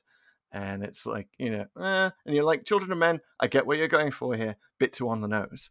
But if Mhm. you can safely remove it to humans versus Daleks, like here, it, it is unquestioning that Daleks is our worst enemy. Like we don't even have to ask the question like we did with Al Qaeda, like, well, what are their actual motivations? We know their actual motivations, but it's still a living being, Mhm. and this is why the Doctor like could have destroyed them. He, t- he could have genocided them in Genesis of the Daleks. He could have touched the two wires together, and he didn't even Mm. though he knew all of the deaths he was causing by not doing it, because there was that essential humanity or Gal- Gallifreyanity or whatever you want to call it inside him. You know that we just don't do that. We're better, right? That that feeling, and and by the end of this episode, he's lost it. He's gone. He's he's full on war on terror. Like Yeah, he's yeah. full on terrified. He's you know uh, he's like checking his envelopes for anthrax. He's just you know just so paranoid at that point, and it's so it's a fascinating examination of where we were in the world at that time. Yeah, very much. I, I think yeah, all that really resonates. Uh, I think the um the Dalek being sympathetic, it's it's not a pure Dalek, right? At towards Mm. the end, so it gets a like. There's a couple of weird things where the analogy, like it's it's good analogy or it's a good uh, theme, more than analogy, but it is uh, it breaks down a little bit because one, the Dalek sort of changes, and like Van Staten is just so st- sadistic, and Mhm. maybe we are to infer a little bit that that's just kind of what happens to dictator type people, but Mm-hmm. he he- there's no real reason to torture the Dalek other than his own ego. Well, let's, let's talk about Van Staten. Yeah. We, we haven't really brought him up yet. Uh, Yeah. like he's, he's, uh, you know, it's easy to sum this, summarize this episode without him. And he was sort of the, the character that I most forgot, like watching it again, which is weird because in a way he's the villain. Um, Yeah. and he's just this collector, and it's hinted that he's actually uh, a shadowy conspiracy figure behind all U.S. elections. Um, and that is Yeah. one of my like if it reached deep for dud notes in this, I I go to uh, the the scene at the start where he's like, who do, who do we like for the next president, uh, Republican or Democrat? Uh, you know, and his aide says uh, Democrat, sir, and he's like, why? Because they're just so funny. Uh, I'm like, was did that line even land at the time? Like the yeah, yeah, the Democrats Yeah. were sort of like divided It's- in terms of their take right. on war and terror. It's all right, but it just, but yeah, no, but, but, so I, I he's hear what this- you're saying. Yeah, I, I he's the think we- shadowy figure. He's a yeah. stand-in for America and American power in a lot of Right. ways, right? Yes, totally. And I think it's one of those. It, it's kind of love it or hate it moment because it is Mm. so over the top, and I think it you could only do this in series one in a Mm. sense because you look at how even in Davies' time, like how they played the president Mm. in the Sound of Drums and things that they've done with sort of President of the World with the Doctor. This just feels a little cartoony. Yeah. You know, like it's just a one level above that where there's a guy who owns the internet and uh, it and again that that can work. Uh, and I think that the show itself isn't sure yet if it's are we going to be a little more on the realism side like I, I don't see it as like one or the other it's more of a continuum and uh from rose on like you know i think it had more license to be this sort of style more music video more like this is a bit of a uh a, an abstract version of the world um as opposed to something more realistic so uh, that said, I like I like Van Statten. I, I think Yeah. he's he's I, I- the guy who does him is uh, awesome. Like you love to hate him right off the bat. To our, to the what we said earlier, like not a scene is wasted. Like the, there's a lot of like character building of Van Statten early on, so you you know exactly where this guy is. Like there's that first scene we talked about. There's the bit where they get the toy or not the toy, the uh, the musical instrument, which Mm. both gets you to sort of respect him as uh, I guess an intellect comparable to the Doctor, who can manipulate that musical instrument in the same subtle way he can, but then he immediately throws it away. Again, another great character moment. Like Hmm. you just Yeah, like I'm- what? What kind of I'm dick are bored. you? I'm bored with this toy now, this alien, you know, musical instrument that, you know, it's not actually going to do anything for me. It's just going to be art, you know, screw Yeah. art. There's a lovely bit in the novelization that talks about uh, the portrait of himself that he's got behind his Yeah. desk and how that was made and the fact that he went to every great portrait artist in the world until he finally found one that would debase himself, you know, just doing a, you know, straight up, you're a powerful man portrait. Um, but it also said that he wasn't a fool and he knew that the portrait artist was doing it ironically, uh, but he didn't care. Mm, He's just like Yeah. so seduced by his own power, uh, which is kind of the, the key to Van Statten. He's, he's like he's the ultimate proof of that the richer you get thing, which has been confirmed by studies, the more of an asshole you are because the more removed you are from regular human being life. That's such a I gotta say, if that, that that sounds awesome in a sense. Like that's your power move, right? You did it ironically. Well, I'm gonna Yeah. cancel your irony with my own irony Yes, by hiring- hanging up your ironic painting ironically. Therefore it actually works. And it's like, oh my god, that, that somehow that works. yeah. I uh, mean, not not to say the dreaded T word, but it is something you can imagine Trump doing. You know, well, I love that don't- it's just never referenced. Like no Yeah. one even does a double take. You know, it's just like, oh, it's just there. Yeah. Of course, 'cause it's, he's that guy who has this painting. It's like uh, that's, that's exactly who he is. And maybe that's the one reason why you set this in America, because there are, there are so many reasons to not set it in America. First of all, British actors not always great in American accents. Uh, secondly, did you notice the doctor, uh, doctor uh, tapping uh, the uh, the enter key rather than the return key on on his keyboard? Right. Yeah, Yeah. like that that stopped me, but maybe only because I know that that to be a British American. I've heard this criticized before. I actually kind of like it. Well, I know, yeah, the return versus enter, sure. Yeah, but yeah. I, I, I think it's also been criticized that he's just tapping a computer key to open this Mm. thing. But I like that it's like familiar, right? That there Mm. not some master switch that's super tactile. They do say early on, earlier, that they have to do some serious computer hacking to even get the base to work because it's depleted of power. Mm. So, you know, that was fine as much as tapping a return key or an enter key isn't super dramatic uh, uh, as a as a massive physical switch. I thought it was fine. yeah. Um, the, the the other sort of real world thing we have to draw attention to is the fact that this is set in 2012, which Hmm. was which seemed you know seven years in the future.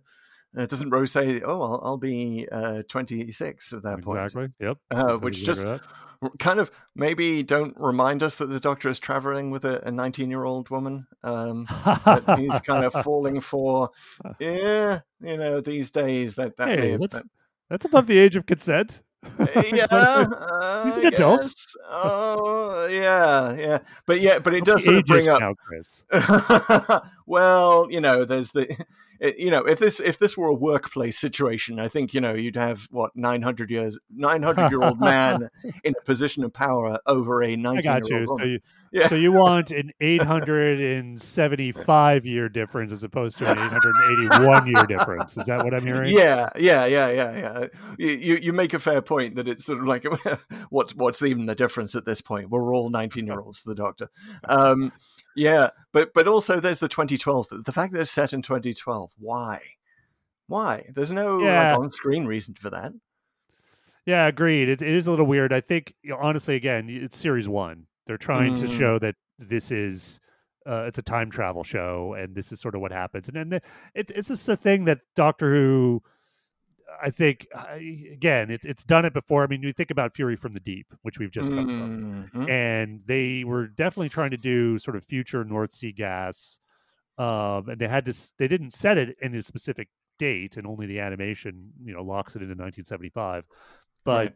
it is like, well, let's do a little bit day after tomorrow. And in that case, I guess they had to show a more developed North Sea gas going on. But um, it also has the added benefit of like, oh yeah, well, we're, it's a kind of a time travel show, and if you go uh, jump a few years in the future, uh, that's what you get. And I think I think that's okay. Like you can't make the show like you can't be scared to do that just because the show will probably exist at the time that you will sort of pass eventually. You got to sort of take some risks and you know trust that the fans will uh, make up headcanon and do whatever to fill in whatever blanks that uh, occur. And I, I and you can do it right because one, it's not very dated in terms of like fashion or whatever. Mhm, Uh, there might be some things you could pick at, but you know, generally there's nothing here overtly, you know, 2012 or 2005 even in it.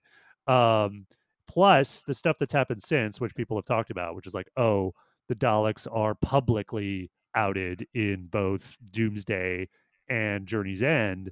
Everyone should know the Daleks. In fact, the show makes Right. reference of that with Amy. Well, not only does it do that, it shows that Amy forgot, right? So Yeah. you could always just say, well, the cracks in time, uh, everyone forgot, Mm. including Van Statten. hmm hmm Yeah, I also imagine that Van Statten is not not a not a big reader of like UK news. He's not going to see the Battle of Canary Wharf, and maybe he's in his own sort of media bubble. Uh, You well, you think Adam should- would, mention something. yeah, this you know this thing you're calling a Metaltron. I think I might have seen something about it on the news somewhere. Oh, that's Yeah. right, Battle of Canary Wharf. Um, yeah. Uh, Should, should we I- should we talk I- briefly about Adam? Sure. yeah. Yeah. As uh, it it sort of it was surprising to me that Rose kind of immediately goes for him. Like she starts flirting the heck out of her her scene with him. Well, so Um, far it's the only person her age, roughly, right? That Yeah, she's kind of run true. into. I mean, apart from Mickey, who's already her boyfriend, kind of.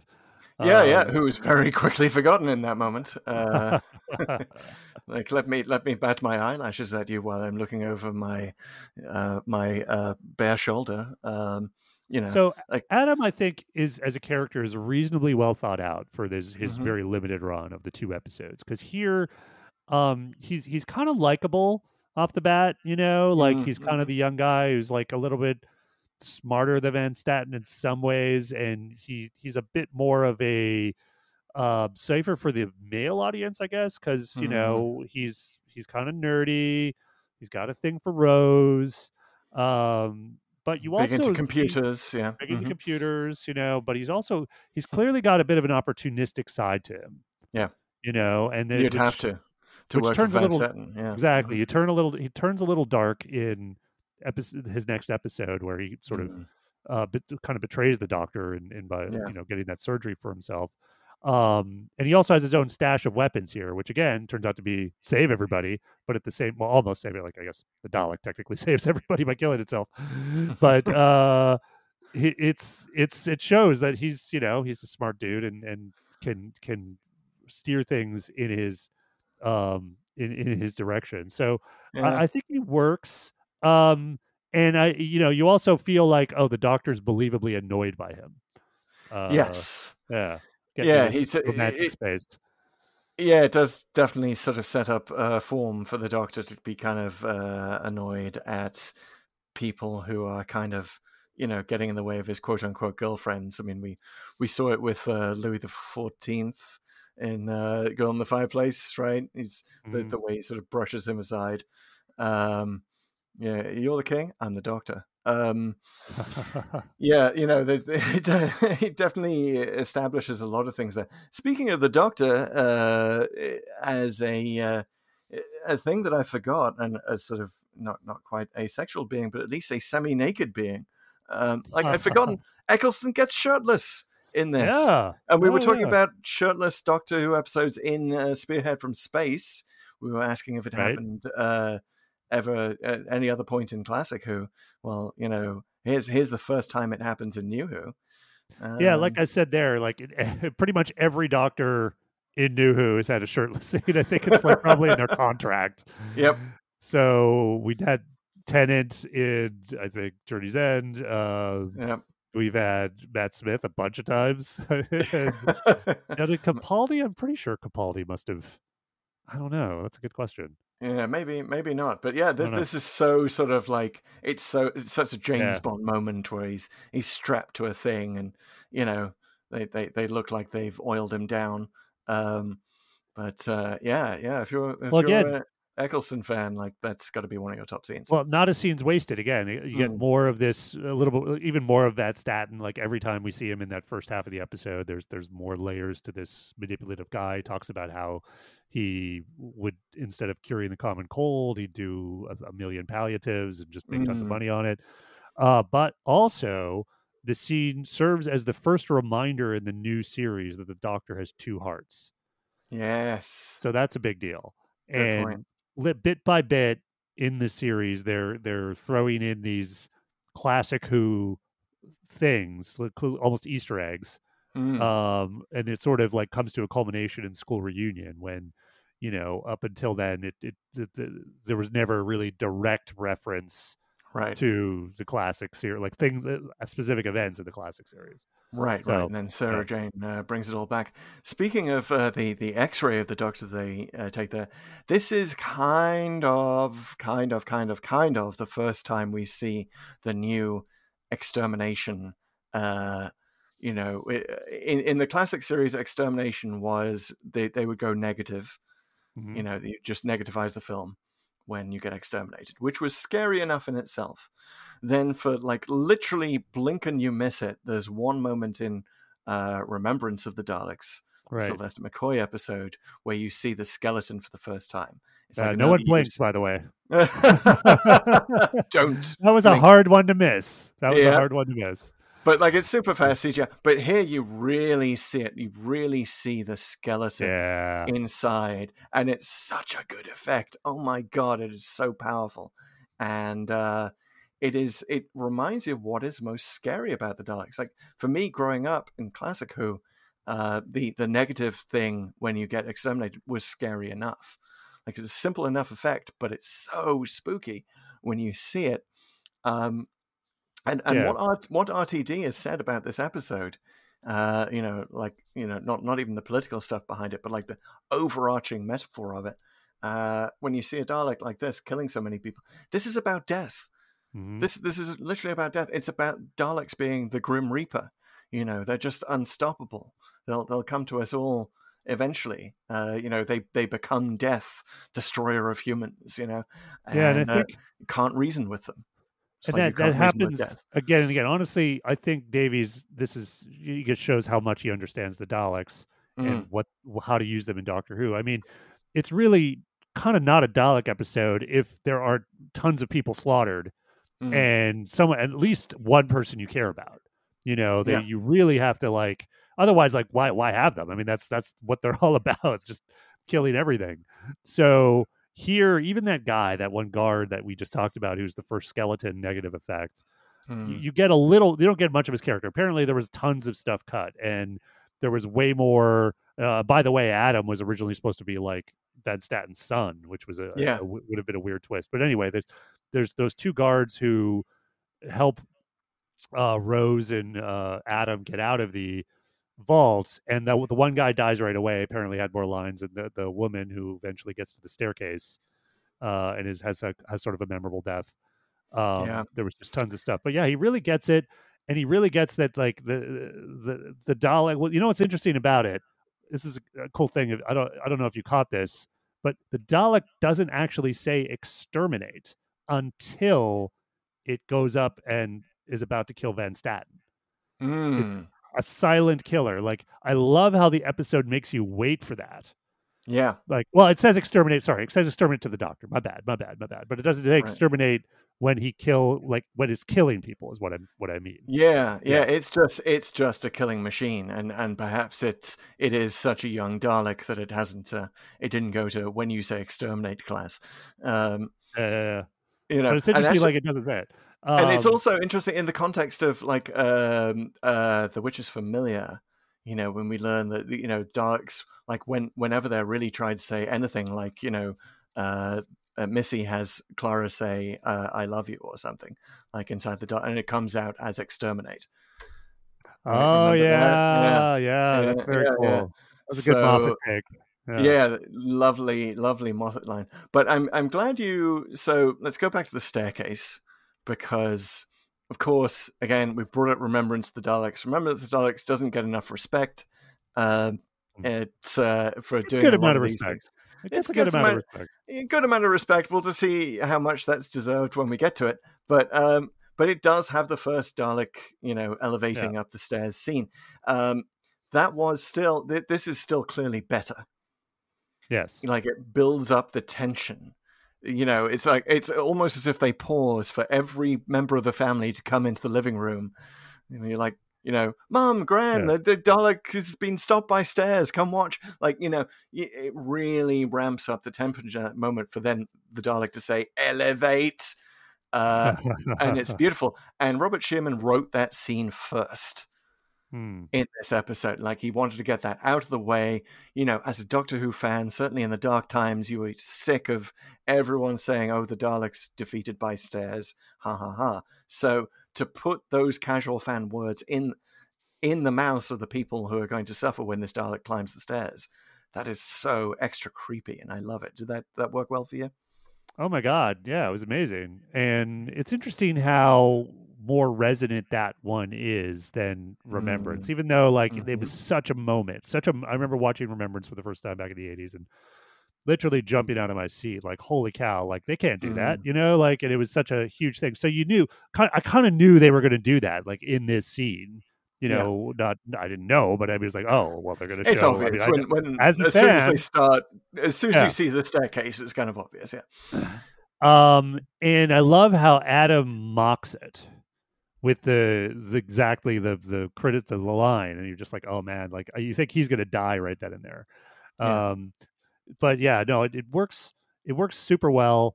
Um, again, I think I think people are like, why would it say elevate? Well, because Daleks just announce what they do. I mean, it's just it's their if they have a culture, that's what they do. I mean, like you know, move the ship, exterminate, elevate. Yeah, It's yeah. Never have a Dalek for a flatmate because they're going to announce when they go to the bathroom uh, every time, like evacuate.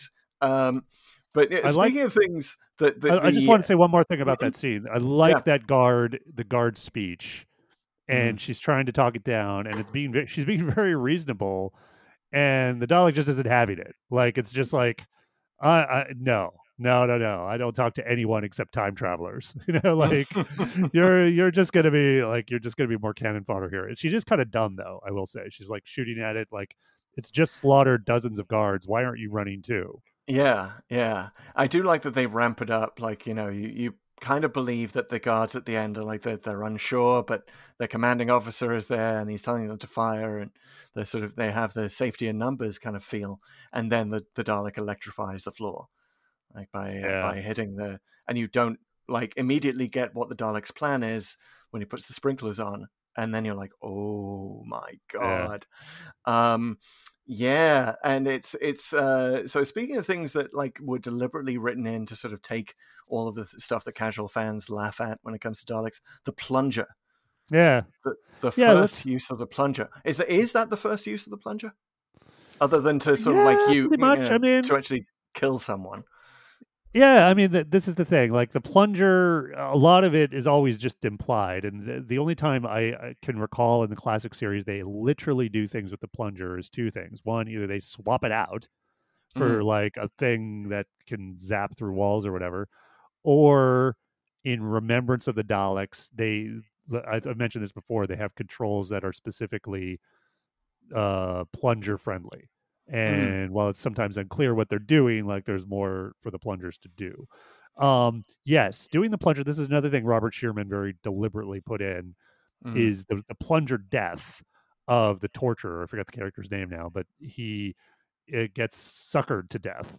Yes. Um, which is a great moment, I, you know, because he actually says it. What are you going to do? And yep, that's Yeah. basically what I'm going to do. I'm going to suck your Um, face and, and crush your Part skull. of what is great about that is that he doesn't even get to finish the line. yeah, Yeah, what are you going to do? Suck me to ah! You know, Yeah. like it's perfect timing, perfect. it's a bit- so well, unexpected. So they haven't done it since, and I, I'm Mm. curious why you think that is. And I'll tell you my theory. It's just that it's hard to make that effect look good. Like even here, there's a little bit of clear sort of photoshopping that they're doing Yeah, a little on, CGI. on the guy's face. Mm. Um, also, frankly, it is a bit gruesome. You know, if you think of what it's doing.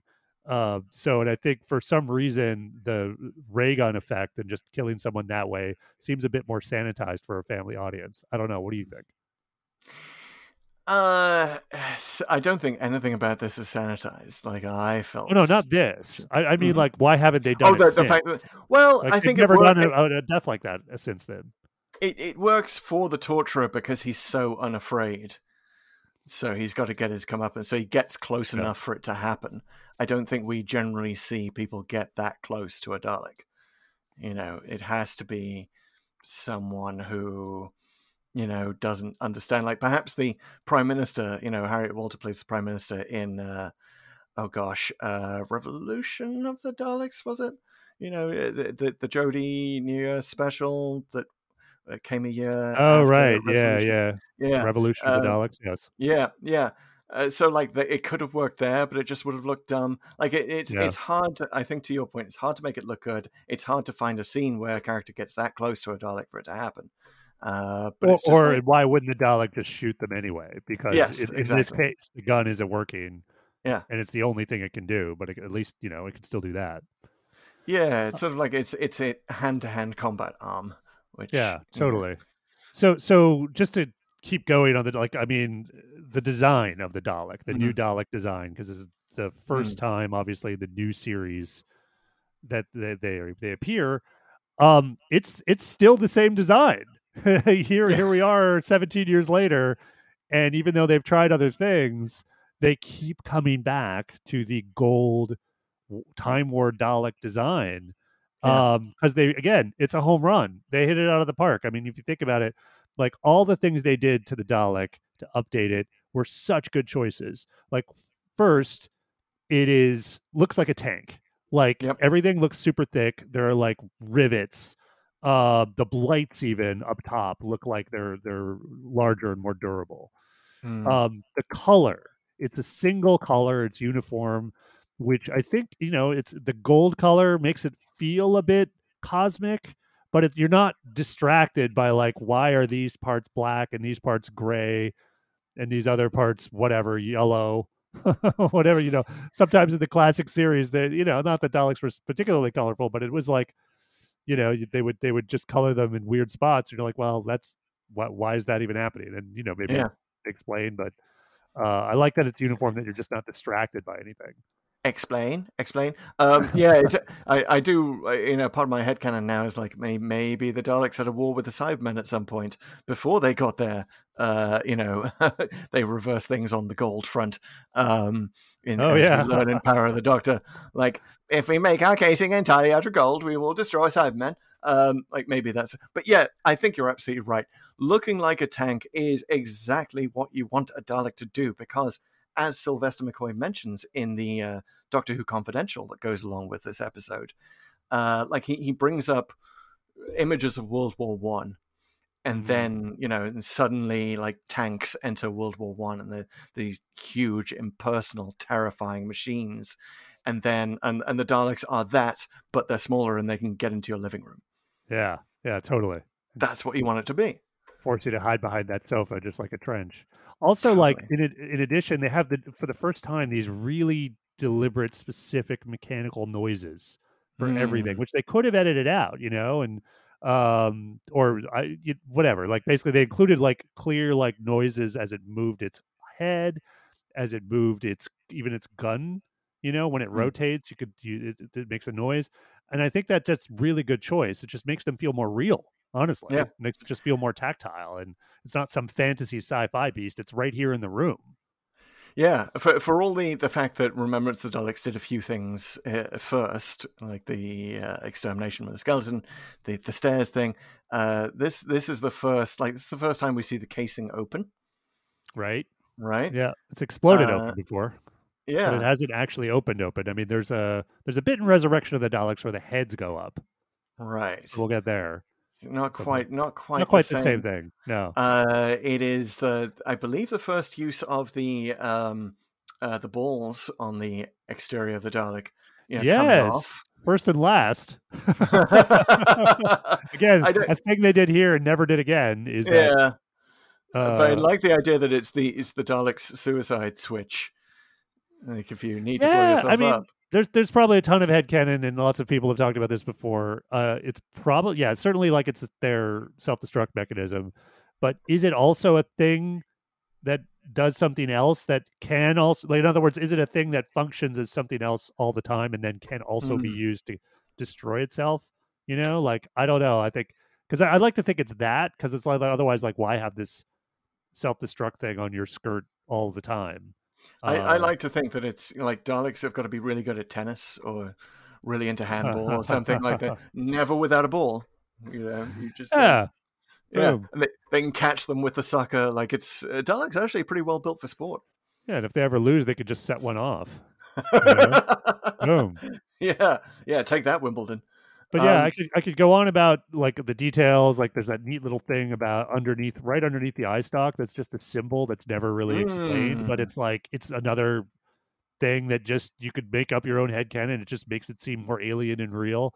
But the thing I really want to highlight is the for the first time you see that rotating midsection. Yes. which I thought like you know yes fans have seen them climb stairs before but we've never seen that for me as a fan Mm. a longtime fan that was like an omg moment that is so cool to see that Yeah. Dalek midsection just rotate and just be able to exterminate people all around it um and the way that that's like it's it's it's a series of steadily evolving reveals of what this Dalek can do. Right? It's Mhm. the episode, all, not even self-consciously, I am say fully consciously, just like we are going to change it. You know, everything you thought you knew about the Daleks is wrong. Like, here's what they can do as well. Here's here's why they're such effective killing machines. We're going to show everything. We're going to Yeah. use every tool in our arsenal, and that was that is a great one. You're absolutely right. I got chills at that moment. The midsection's turning to the left. It's turning to the right. It's shooting soldiers all around it. And you believe it when the doctor says that this one Dalek could annihilate all of Salt Lake City. yeah Uh, absolutely. totally believe it. Well, especially with that force field. Um, So again, this has been written about to death, but the reason that it has this force field that vaporizes bullets as they come in is because they, uh, from from a practical effect standpoint, they just couldn't afford it with all the gunplay and Mhm. being shot at. They, it, there were too many moments where they would have had to show like sparking from the bullets on the Mm. Dalek cases. Of like, we can't we can't do it throughout. So they're like, well, we'll say it has a force field too, and like talk about serendipity it's like oh wow now this thing is even more believably formidable. And you do need that bit of throwaway dialogue where the doctor is like look it's got a force field but it's not invincible. Like you, you can hurt Mhm. it if you Mhm. concentrate your fire and they kind of ignore him for uh, like what? Why would you not listen to this guy? Um even though they, uh, uh, I would have actually liked to seen though, because there was so many bullets. Like it, they kind of didn't need to concentrate their fire. There were so many people shooting at it in that scene. Mm, I would have liked to see more sparking or something just to show that some of their bullets were getting through. Mm. Um, maybe that was what they were trying to do, and there was the rain and it wasn't entirely clear. Um, but it is like the yeah, that's kind of what. The, how could you not concentrate your fire in a situation like that? It's like, uh, yet it's still you know still formidable enough to take it. Indeed. Uh, f- another one more first for this episode. I believe this is the first use of a choir for the music. Mm. Uh, like you know, Murray Gold uh, decided that that's what the reemergence of the Daleks need. It it really worked for me. What did you think of the of the music in this episode? Oh yeah, scary, and it just shows Mhm. that how like scary and scary epic. You know, Mm. it kind of reminds me of that final scene in Return of the Jedi where the Mm, choir the starts up as the the uh, Emperor's you know zapping Luke, mm, and you kind of you kind of need that you know for your your arch villain. This this kind of like uh, somehow the universe is uh, going along with the the epicness of this moment and it's just this this choir has risen to like oh yes it really Uh, just sort of yeah. emphasizes the the raised stakes I thought you were going to mention the choir in uh, in Phantom Menace uh, in Star Wars, where they really like that. One of the best things about that film, right, is the the duel of the fates uh, over the. oh uh, yeah no that's a good one too uh, yeah yeah where they really John Williams really ups the ante on the choir in that. that is the uh, one part of phantom menace i try to think about if i ever think about Yes. that movie i just have sort of trained Yeah. myself not to i think So this is not the first time that a Dalek was called mistakenly called or mistaken or deliberately called something other than a Dalek, because of Hmm. course Genesis of the Daleks they are Type Three travel machines. Mhm, Uh, true Am I am I getting that correct? What about mark three i believe Mark, Mark- Three travel machines. Uh, what what are some other like you know we know that they're called drones in uh, Revolution of the Daleks you know where the Prime Minister's announcing these sort of super drones outside Downing Street.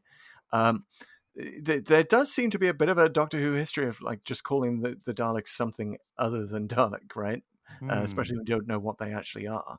Uh, can you think of any others? that's a good question maybe in the novels Mm, think about that one with there's like a sequel to no no no they would have been known because this is a sequel to Dalek Invasion of Earth. Right. Um yeah, those are I the mean, main ones. I think it's a good like. What, what did you think of Metaltron as a as a name? Like, it, I- it's very I Van Statten. Yeah, exactly. I love how bad it is. It's like this is like the worst thing you could think of, and yet it was like, oh, everyone's like, you know, yes man and nodding along. Yep, great. We'll call it the Metaltron. Like sort of the power of the CEO sounds- moments. It sounds better in an American accent. Metaltron. Like, I've been watching too much Tron. Yeah. What was the other thing that was re- re- the, Metaltron? Uh, or did I make the same joke about Galvatron and Megatron? like it just sounds like it's one of those. Uh, one of the what it's just a transformer or something. Yeah. So you know, in the in the creation of this, uh, you know, they they almost didn't get the rights to use the Dalek from Terry Nation's estate. Um, ironically, because the, they felt that the Dalek had been so overused, Daleks had been so overused, so over merchandised, and you got to think they were worn around by the fact that they were like, "But we've never seen just one," you know. Uh, Uh, so, and that's why they finally gave their um, uh, their blessing to it. But the, this was almost going to be the Toclafane. Uh, Right. It was going to be kids inside machines in a Dalek esque way that just destroy stuff. Which is interesting alternate history, but I'm so glad that, that, that the Nation estate gave in. yeah, I remember I hearing about the war. Like basically, the negotiations broke down, and so there were issues. Mhm. Like basically, th- they both sides came out, or at least the BBC came out and said, "Yeah, we're not going to use them because we couldn't make a deal." Uh, clearly, that was some kind of negotiating tactic that worked, and they made the deal. And I don't think the terms of it have ever been really um, revealed. I think there Mm. was a rumor once that they had to include the Daleks every season, Huh. but I think Moffat kind of denied that at one point. Although they kind of have been in every season if you kind of look back. Um, even though some of those in the Matt Smith days were, were kind of cameos. Yeah. Um, here well, that, there. that would certainly explain uh, the power of the Doctor and how they're kind of- kind of underused in that. Uh, I would say. Yeah, I mean, I'm Um, glad they worked it out. I'm glad, you know, I remember hearing about it like, oh, that's going to kind of suck. I mean, you kind of want the Daleks. I mean, Mm. uh, Doctor Who without the Daleks is diminished, you know, Totally. um, it just is. And the thing is, the Daleks without Doctor Who are nothing, yes. you know, like that's the thing. I mean, they're like, they're totally worthless outside of Doctor Who. I don't know what, like, who are you going to make a deal with? Like, they, they I know sure. they, in the 60s, there was this fantasy that they could have like Dalek standalone movies, and they would be a Yeah. standalone franchise, which it never came to be. There's been a lot of written about this in Doctor Who magazine, but just thinking about that, I mean, like how how would that even work? And I know, like, I there are exceptions to this rule of like the villains coming out and being their own thing, like Venom, for example. Mm. Uh, Mhm. in Spider-Man comics is now uh, its own franchise. But I, I would still argue I don't think Venom works super great outside of yeah. outside of Spider-Man uh, universe. I mean, you know, the, the Yeah. box office notwithstanding. Uh, you need you need good versus bad. You need you know Superman and Zod. Uh, you know, or yeah. Superman and Luthor. Right, is probably a better example. You know, uh, yeah. Every every hero needs needs his opposite, and uh, the Doctor and the Daleks they just have such history and, and and such. They are so opposite in so many ways. They absolutely work better together. I that said, I did love the Dalek comic strip from the sixties Right. and seventies. That was just them, the, the Emperor Dalek, and all of that. Well, they've um, done really Dalek a bit more. Empire stuff too Mm, in uh, mhm. Big Finish. So you know, all that's all kind of notwithstanding, and I, I agree. I'm sure some of that stuff is great. I haven't listened to it, uh, but to your point, it's just better. Mm, it's mhm. not. It's not. It's full self if it's not played as an antagonist to the Doctor. Yeah, and you can yeah. certainly overplay that. And I, I would argue themes and stuff from this uh, episode, wh- in this episode where they're fresh and done perfectly well, are amazing. But they did end up playing this song again and again of the Doctor and the Daleks, the Time War, Mhm, mutual hatred, mhm. um, to to probably diminishing success the more they did it throughout the uh, the new series, right? And yeah, there are Yeah, exceptions, yeah. but uh, I don't know if it ever really rises to this level of quality that we see here in Dalek.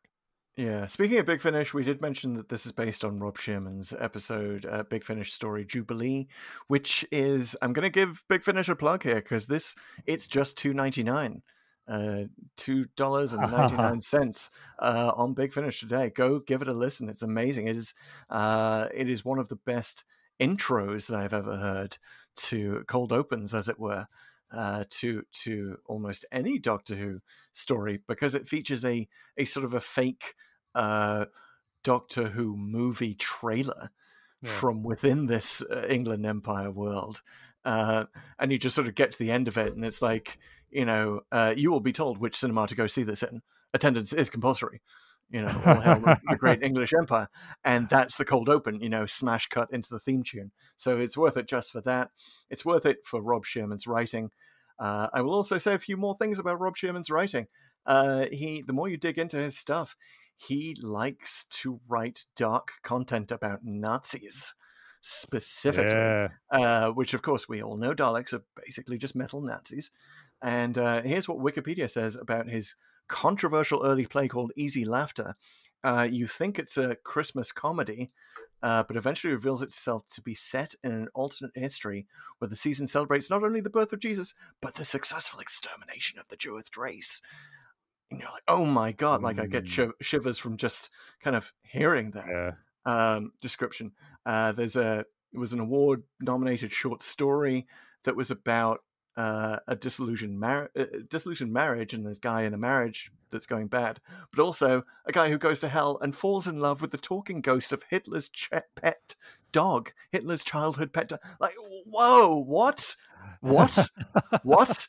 Um, Kind of glad that one wasn't adapted into an episode. Yeah, if we, that's when Doctor Who run, runs out of ideas when they adapt uh, the talking ghost of Hitler's let's childhood kill. Let's dog. kill Hitler's dog. Hitler's childhood pet dog. Um, not even the cute German Shepherd. Um, yeah, eh, so I like that he's got his themes. I like that he likes exploring the, the darkness and humanity, and that's really where Dalek came from. Like he fully understands that the Daleks are the worst of us. right. you Yeah. know? Well, because But- again, like what they bring out in us and Mm. our, our Mhm. heroes is definitely. Um interesting though that yeah, he's got that history. Um if he's Mhm. got he might be the go-to guy for dystopian dictator futures. So I wouldn't mind Really? seeing seeing what he might do outside of uh, a Dalek episode. Um, And, and speaking of uh, controversial, like uh, Rose basically euthanizes the Dalek here. I've I've got a little note here. Rose quote Doctor Kevorkian unquote Tyler. Um, like, is that could you headcanon this to be something to do with Bad Wolf? That she Hmm. because what she appears to be doing here, obviously, no, we know this isn't the case, but she's like actually allowing the Dalek to commit self genocide if it's the last of its race. So yeah, she is. This is actually you're kind of jumping ahead to me be- for me because this is actually what I wrote down is what if the evil plot had succeeded? Mm. Because it the evil plot um to me is there there really kind of isn't one. Um in that Mm. the, the Dalek hates its mutated self and must commit suicide according to its own sort of philosophy. Mm. Um, and the only way it might not do that is if Rose refuses to give it orders because in its twisted brain, it feels like it needs an order. Um, Mhm. Which again, uh, one that's a clever script twist because it actually gets us to hear the Dalek scream "obey," which is another Mhm, their mhm. their second most popular catchphrase. Um, so we get that too here, which is nice. Mm. Uh, but then if it doesn't do that and survives, what does it become? Is it Yeah. then um and I think that question's answered eventually, right? Like it dies here, but you you get um versions of that answer in Dalek Sec. You Mm. get versions of that answer in Rusty from the uh into the Dalek. And even that Dalek we just saw in Power of the Doctor, who was all like, Hey, our race should be destroyed, and he had weird sort of reasoning about like, well, we were supposed to preserve the Kaled race, but they're gone. Right, So yeah, which is died. wonderful, wonderful logic, and uh, Yeah. I don't think I've heard that logic from a Dalek before. Like that's that's kind of he's he's got to be blowing some Dalek minds with that philosophy. um, but also, it's calling forward. Um, uh, it's I saw a foreshadowing of Witch's Familiar here. Um, okay. specifically, like the Dalek just wants to see the sun before it dies. Like it Right. opens its casing, it sees the sunlight, which is what Davros says. You know, when he's supposedly dying, gets a bit of regeneration energy from the Doctor because he just wants to see. Let's see one more sunrise, and of course, that's all a plot. So I actually rewatching this couldn't remember how Dalek ended. Um, and uh, I, I, I, you know, so so I kind of assumed that it was that too was a ploy, right? Oh, that, okay. Uh, that it was just sort of like pretending to want to see the sunrise. I think because I, I did have sort of uh, PTSD from from the witch's familiar of that moment of like, don't do it, don't don't let it see the sunshine, um, because I couldn't remember there was like one more twist. Um, but I wonder if if Steven Moffat in Witch's Familiar was playing with our expectations uh, from Yeah. from watching Dalek. Well, I got to say, it this episode again coming so early, and because everyone is at ten or above, you really believe everything. Mm. And um, in other words, I think in terms of subverting expectations, this was the episode to do it, and I believe it sort of successfully does that um, in an earlier scene where they actually convince you Rose has been killed. Um, not not Mm. entirely, but it's like the series is so new, Yeah. and Eccleston sells it so well. Like you, Yeah. you're kind of in the back of your head. Did they really just kill her?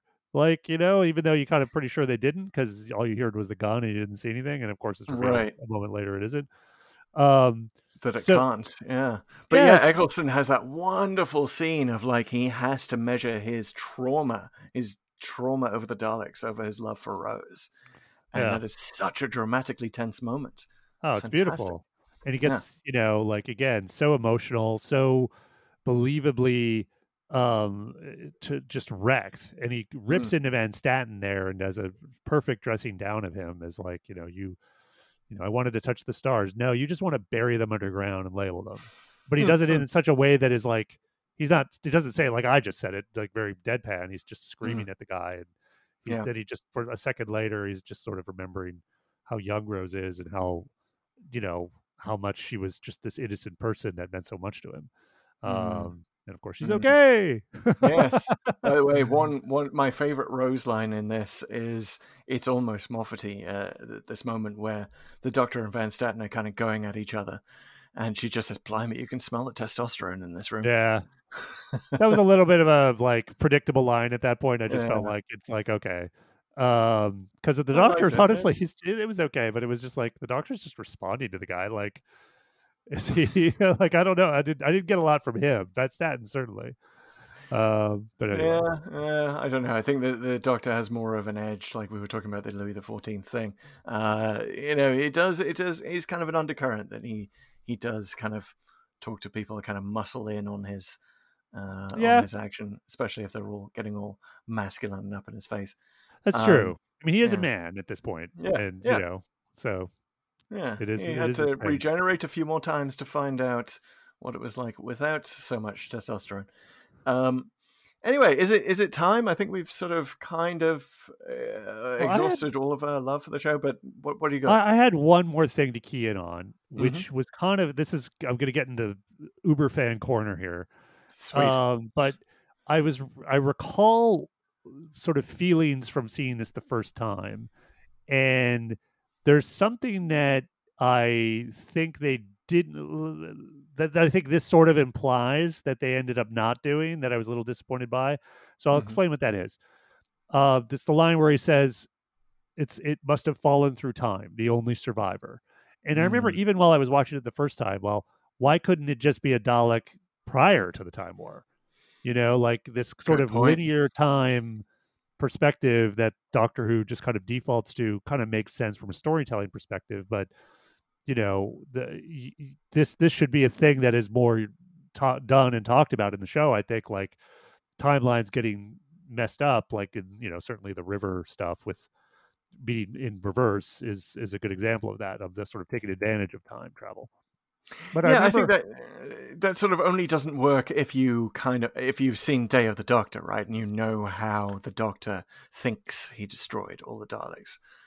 But I feel like at the time there was the sense that the Time War had wiped out the Daleks as if they had never existed. Yeah, that's what I'm getting at, you know, and I Mhm, like mhm. that. You know, I Mhm. actually really like that idea that oh, the Ta- the Daleks aren't just destroyed; they've been erased from history.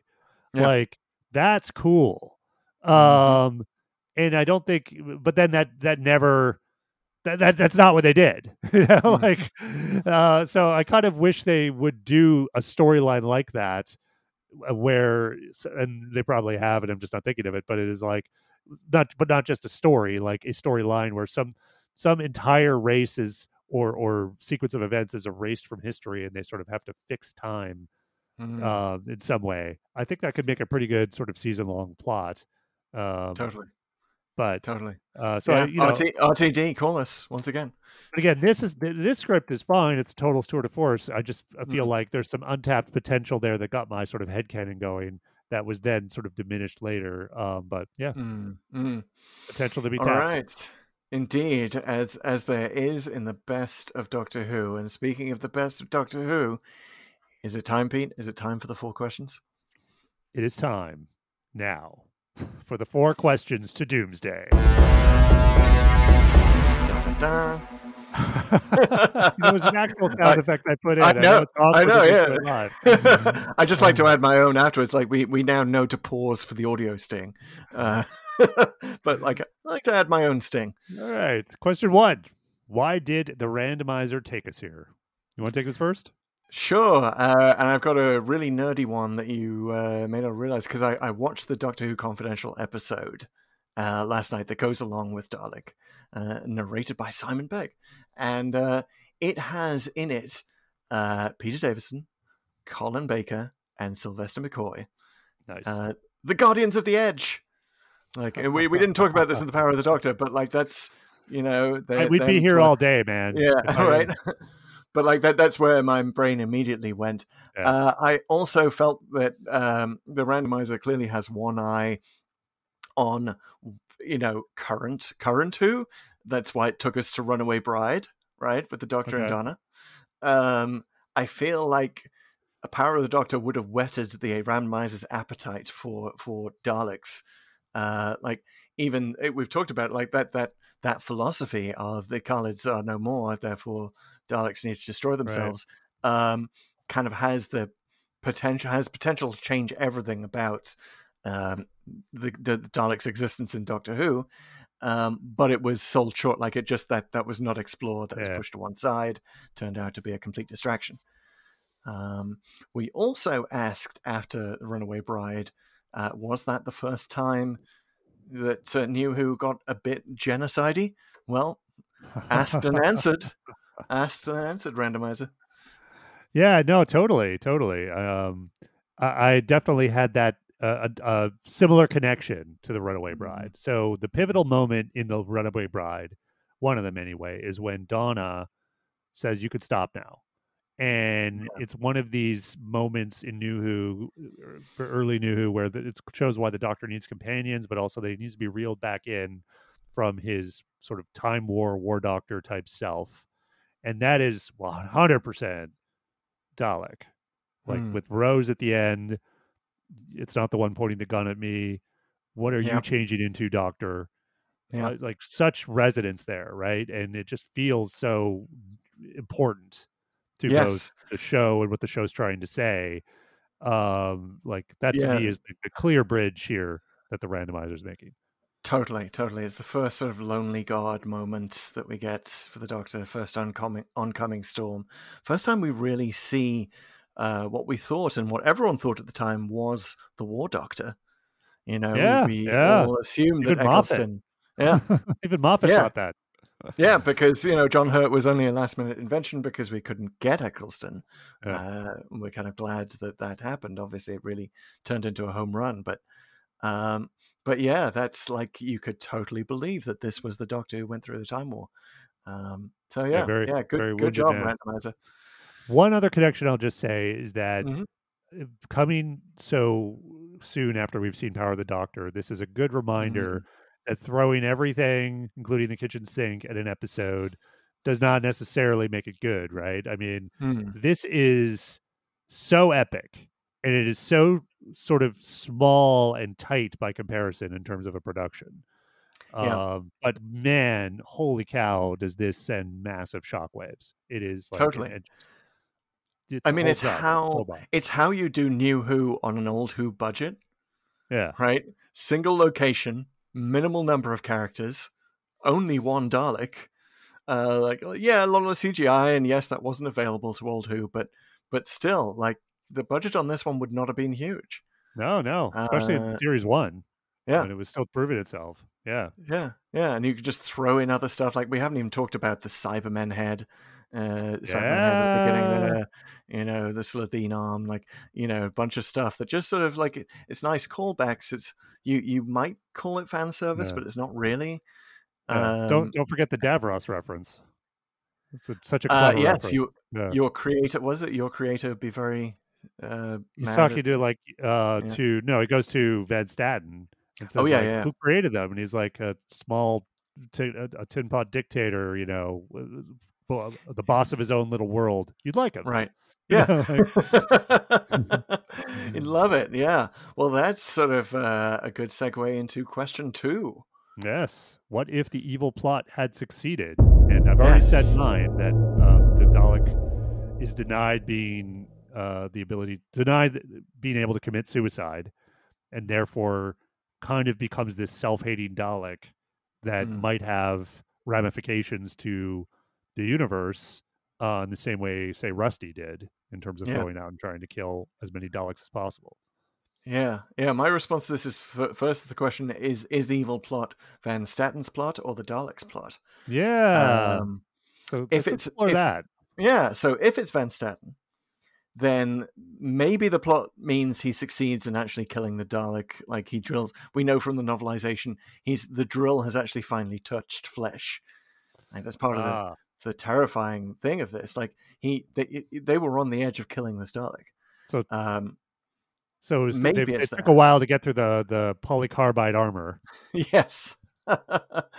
or maybe it's something more terrifying. Maybe Van Statten uses this to sort of establish a glo- global dictatorship to to reference Jubilee, right? That it you you could Ah. just use you could use one Dalek as your nuclear weapon to, especially as he's already like picking presidents, like he's already got that level of power.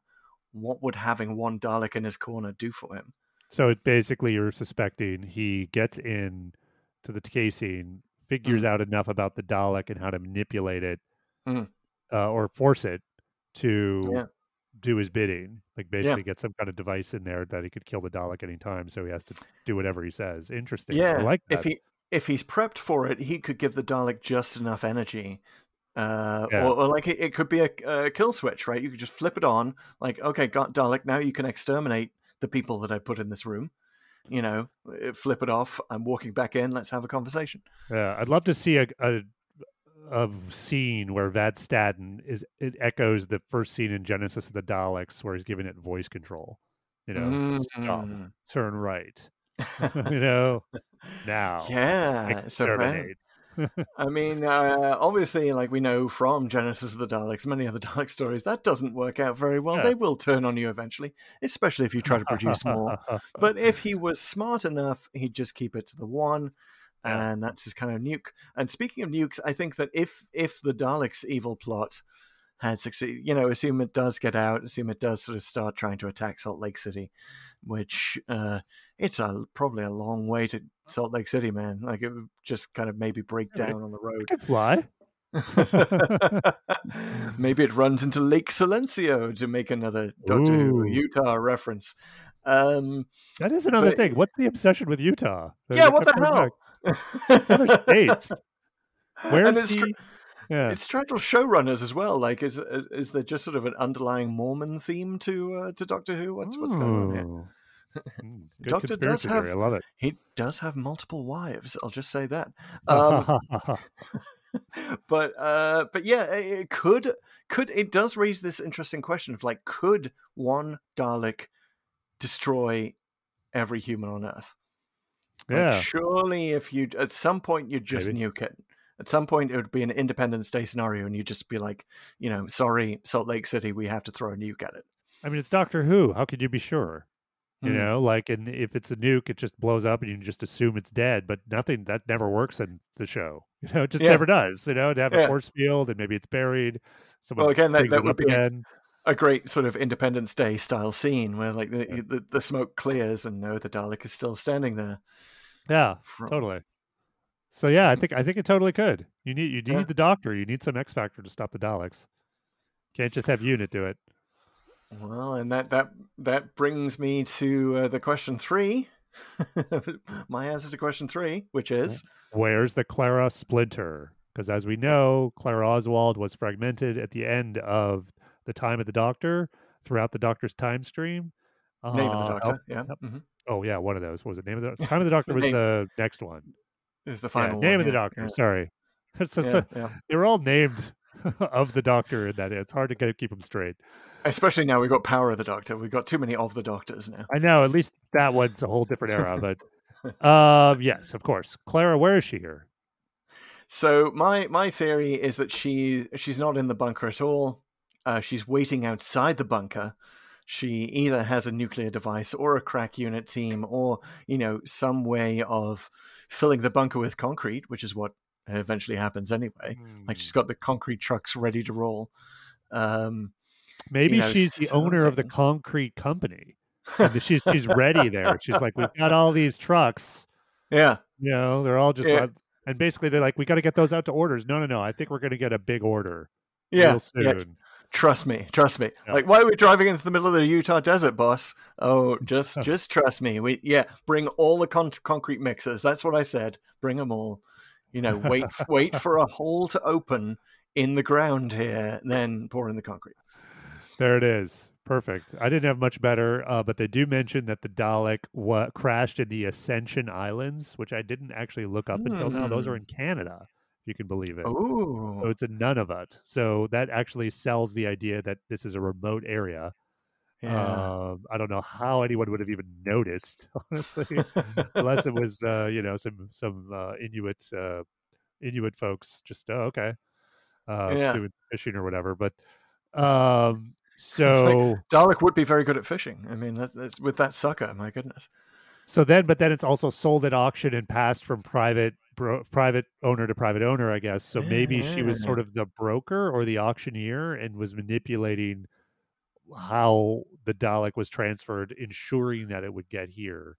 uh, right Interesting. the doctor yes. arrived. Yes, uh, and maybe sort of uh, made sure that the doctor heard the distress signal because does the distress signal Oh, come from the Dalek right. itself?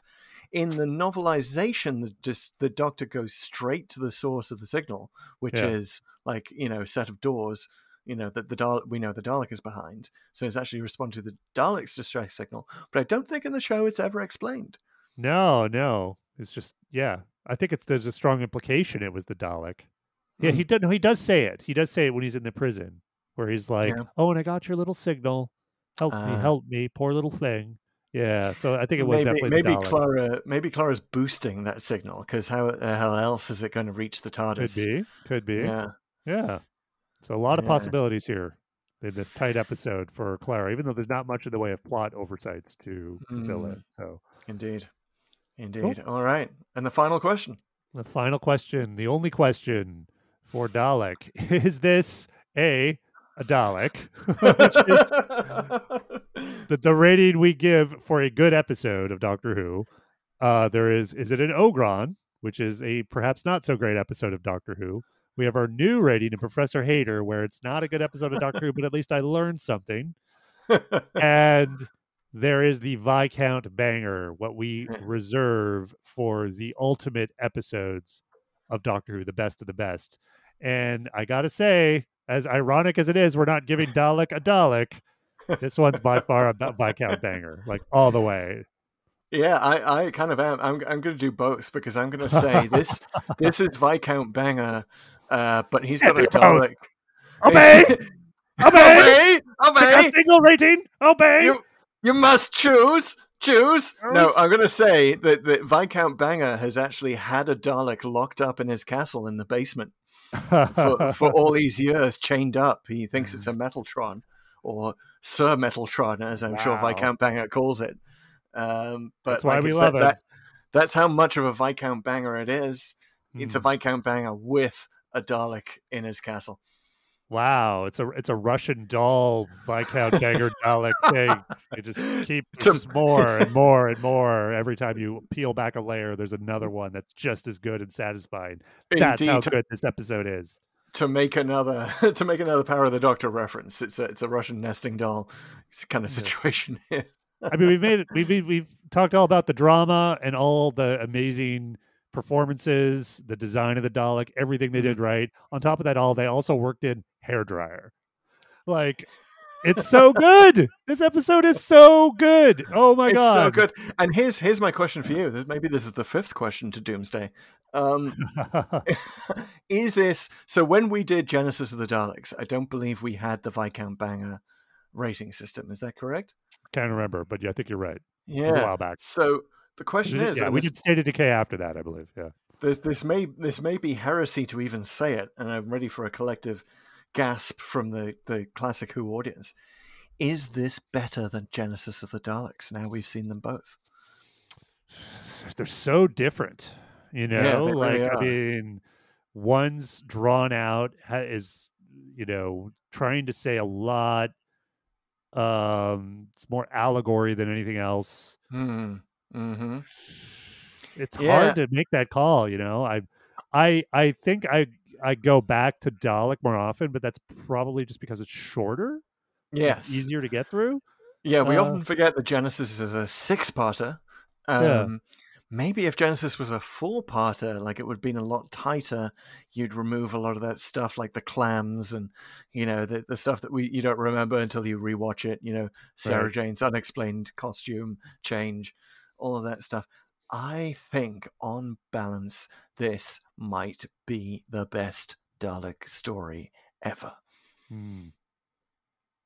And, Agree. uh, Agree. yeah, I think I have to give it just because, like you said, it's not just a masterclass in good Doctor Who and how to Mm. deal right that for the Daleks. It's a masterclass in good TV.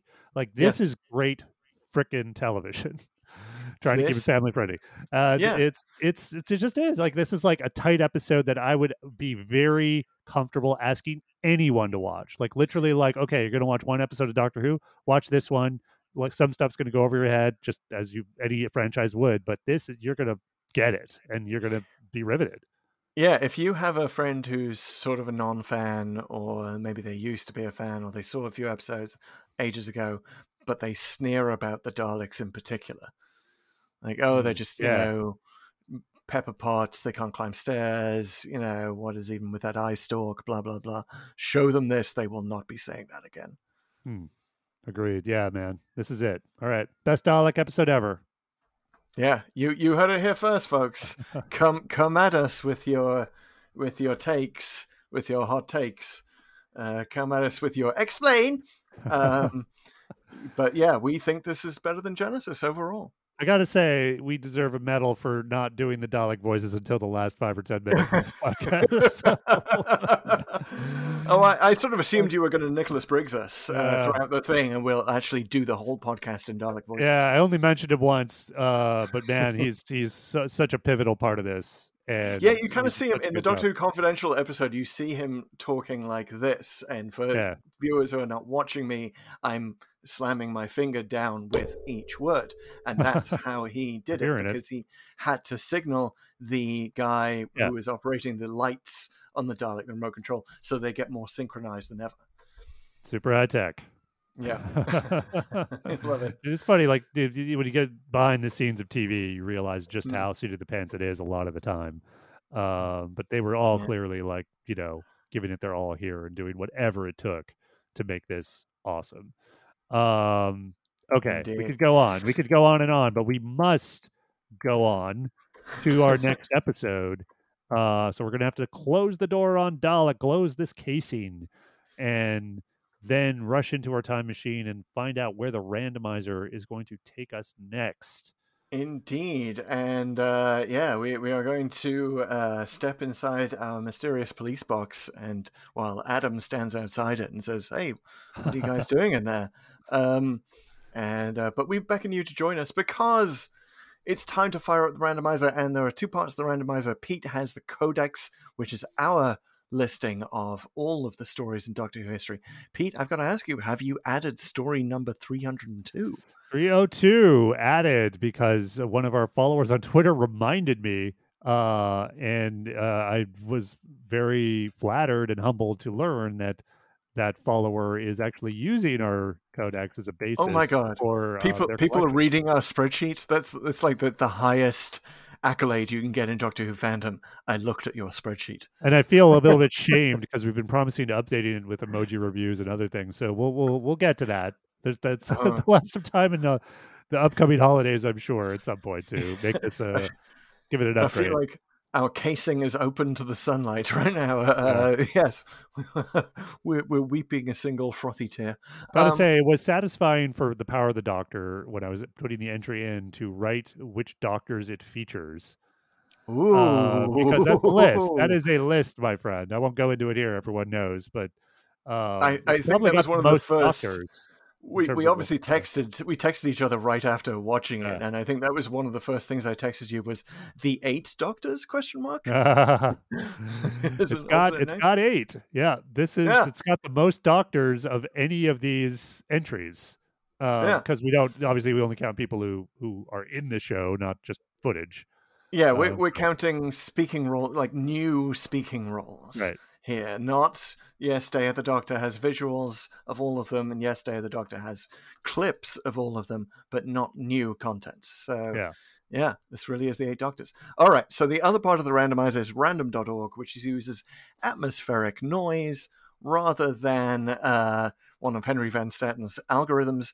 Um, to uh, to predict randomness because the internet is very bad in general. Algorithms are bad in general at uh, predicting, uh, uh, giving you random numbers.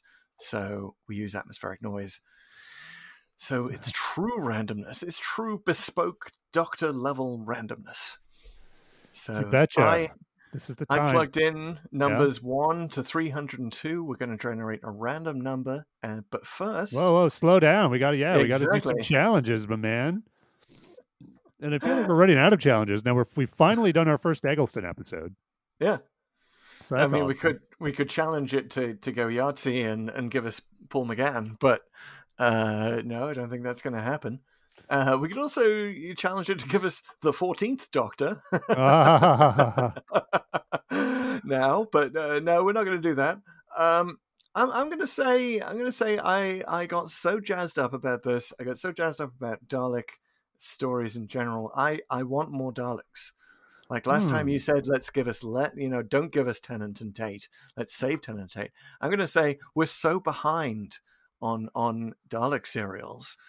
Um, Yeah. let's let's see one. Let's let's really dive into a Day of the Daleks or a Death to the Daleks or something. Actually, give me a Dalek serial I have not seen, which is quite a few. Whoa. Oh, okay. Interesting. Hmm. Mhm. Here's what I'm going to do. I'm going to do the same thing, but differently. So I'm going to also continue this obsession with Daleks. But since we've just decided that Dalek is the best Dalek episode ever, mm. randomizer, you bring us to what you think is the worst Dalek story ever. Ooh. And we'll see if you're right. I love it. What a Yeah. challenge. All right. well, Pete's going to give me a countdown. I'm going to generate a random number. He'll look it up in the codex. We'll see where we're going next. It's super exciting. We have no idea what's about to happen. Maximum randomness in five rels. Four, three, two, one. Doctor. Two hundred and seven. Explain. Explain. 207. Oh, man! No Daleks, but it's the 11th hour. Whoa! No, no, no, no. Sorry, sorry, sorry, sorry. Oh, Beast below. Beast below. I was looking at the row. Oh my god. Oh, we were so the beast close. below. The beast below. Sorry, everyone. Sorry. This. I feel like it's the Oscars. Remember when they gave it to La La Land, and then it's like, oh no, it's Moonlight. That's ex- Except- that's exactly what happened here just now. Except Moonlight was actually good. Uh, oh, you kid, La La Land. La La Land was a good time. No, no, no, no. Uh, I'm, as opposed to the Beast Below. I mean, yeah, it's yeah, it's like, oh, we're, we're giving you this fabulous four course meal. Uh, no, sorry, it's a sandwich. well, good times. The beast below. We kid the beast below. I hope. Uh, but that's good. Yeah. Wow. Okay. I was actually what happened there, guys. Is I was accidentally looking at the lines in the the spreadsheet lines and not the actual numbers of of uh, the stories, uh, All which are a little off. So uh, All we'll- right, thanks, th- thanks. Warren Beatty. Um, Yeah. it's all good. It's all good. The beast below. This will be interesting. yeah, yeah. I mean, it's it's been a while since we've done any Matt Smith. Yeah. Um, uh, looking forward to returning. Looking forward to like we we found almost all new Who gets improved with a second viewing, so maybe I will find something to like in the Beast Below. It's, it's Uh, it's fresh Matt Smith and fresh Karen Gillan. They're brand new, Yeah. bright eyed and bushy tailed in their roles. This could be this could be uh, interesting. Could be a lot. Yeah, like at least we'll be like, don't they look not tired? well, they're going to look a lot less tired than us after we've just slogged through. Uh, well, it wasn't a slog at all, but we wow, it takes a lot out of you these Dalek epics. Whew. Uh, so Yeah. we will catch you next time. Thanks all for listening. By the way, this is Pull to Open. It's a podcast. If you weren't sure, if you're encountering us somewhere in your cosmic journeys, Explain podcasts. podcasts are this thing you actually subscribe to on whatever service you're using. So please make sure you've done that, whether it's YouTube, whether it's a podcast thing, uh, thing app like the podcast app or Overcast or the Google Podcast app. You usually have the word podcast or cast in it. It's probably what you're doing. Stitcher. Best thing you can do, of course, is leave us a review wherever you're listening to us, or tell a friend about this great podcast you're listening to that talks about Doctor Who.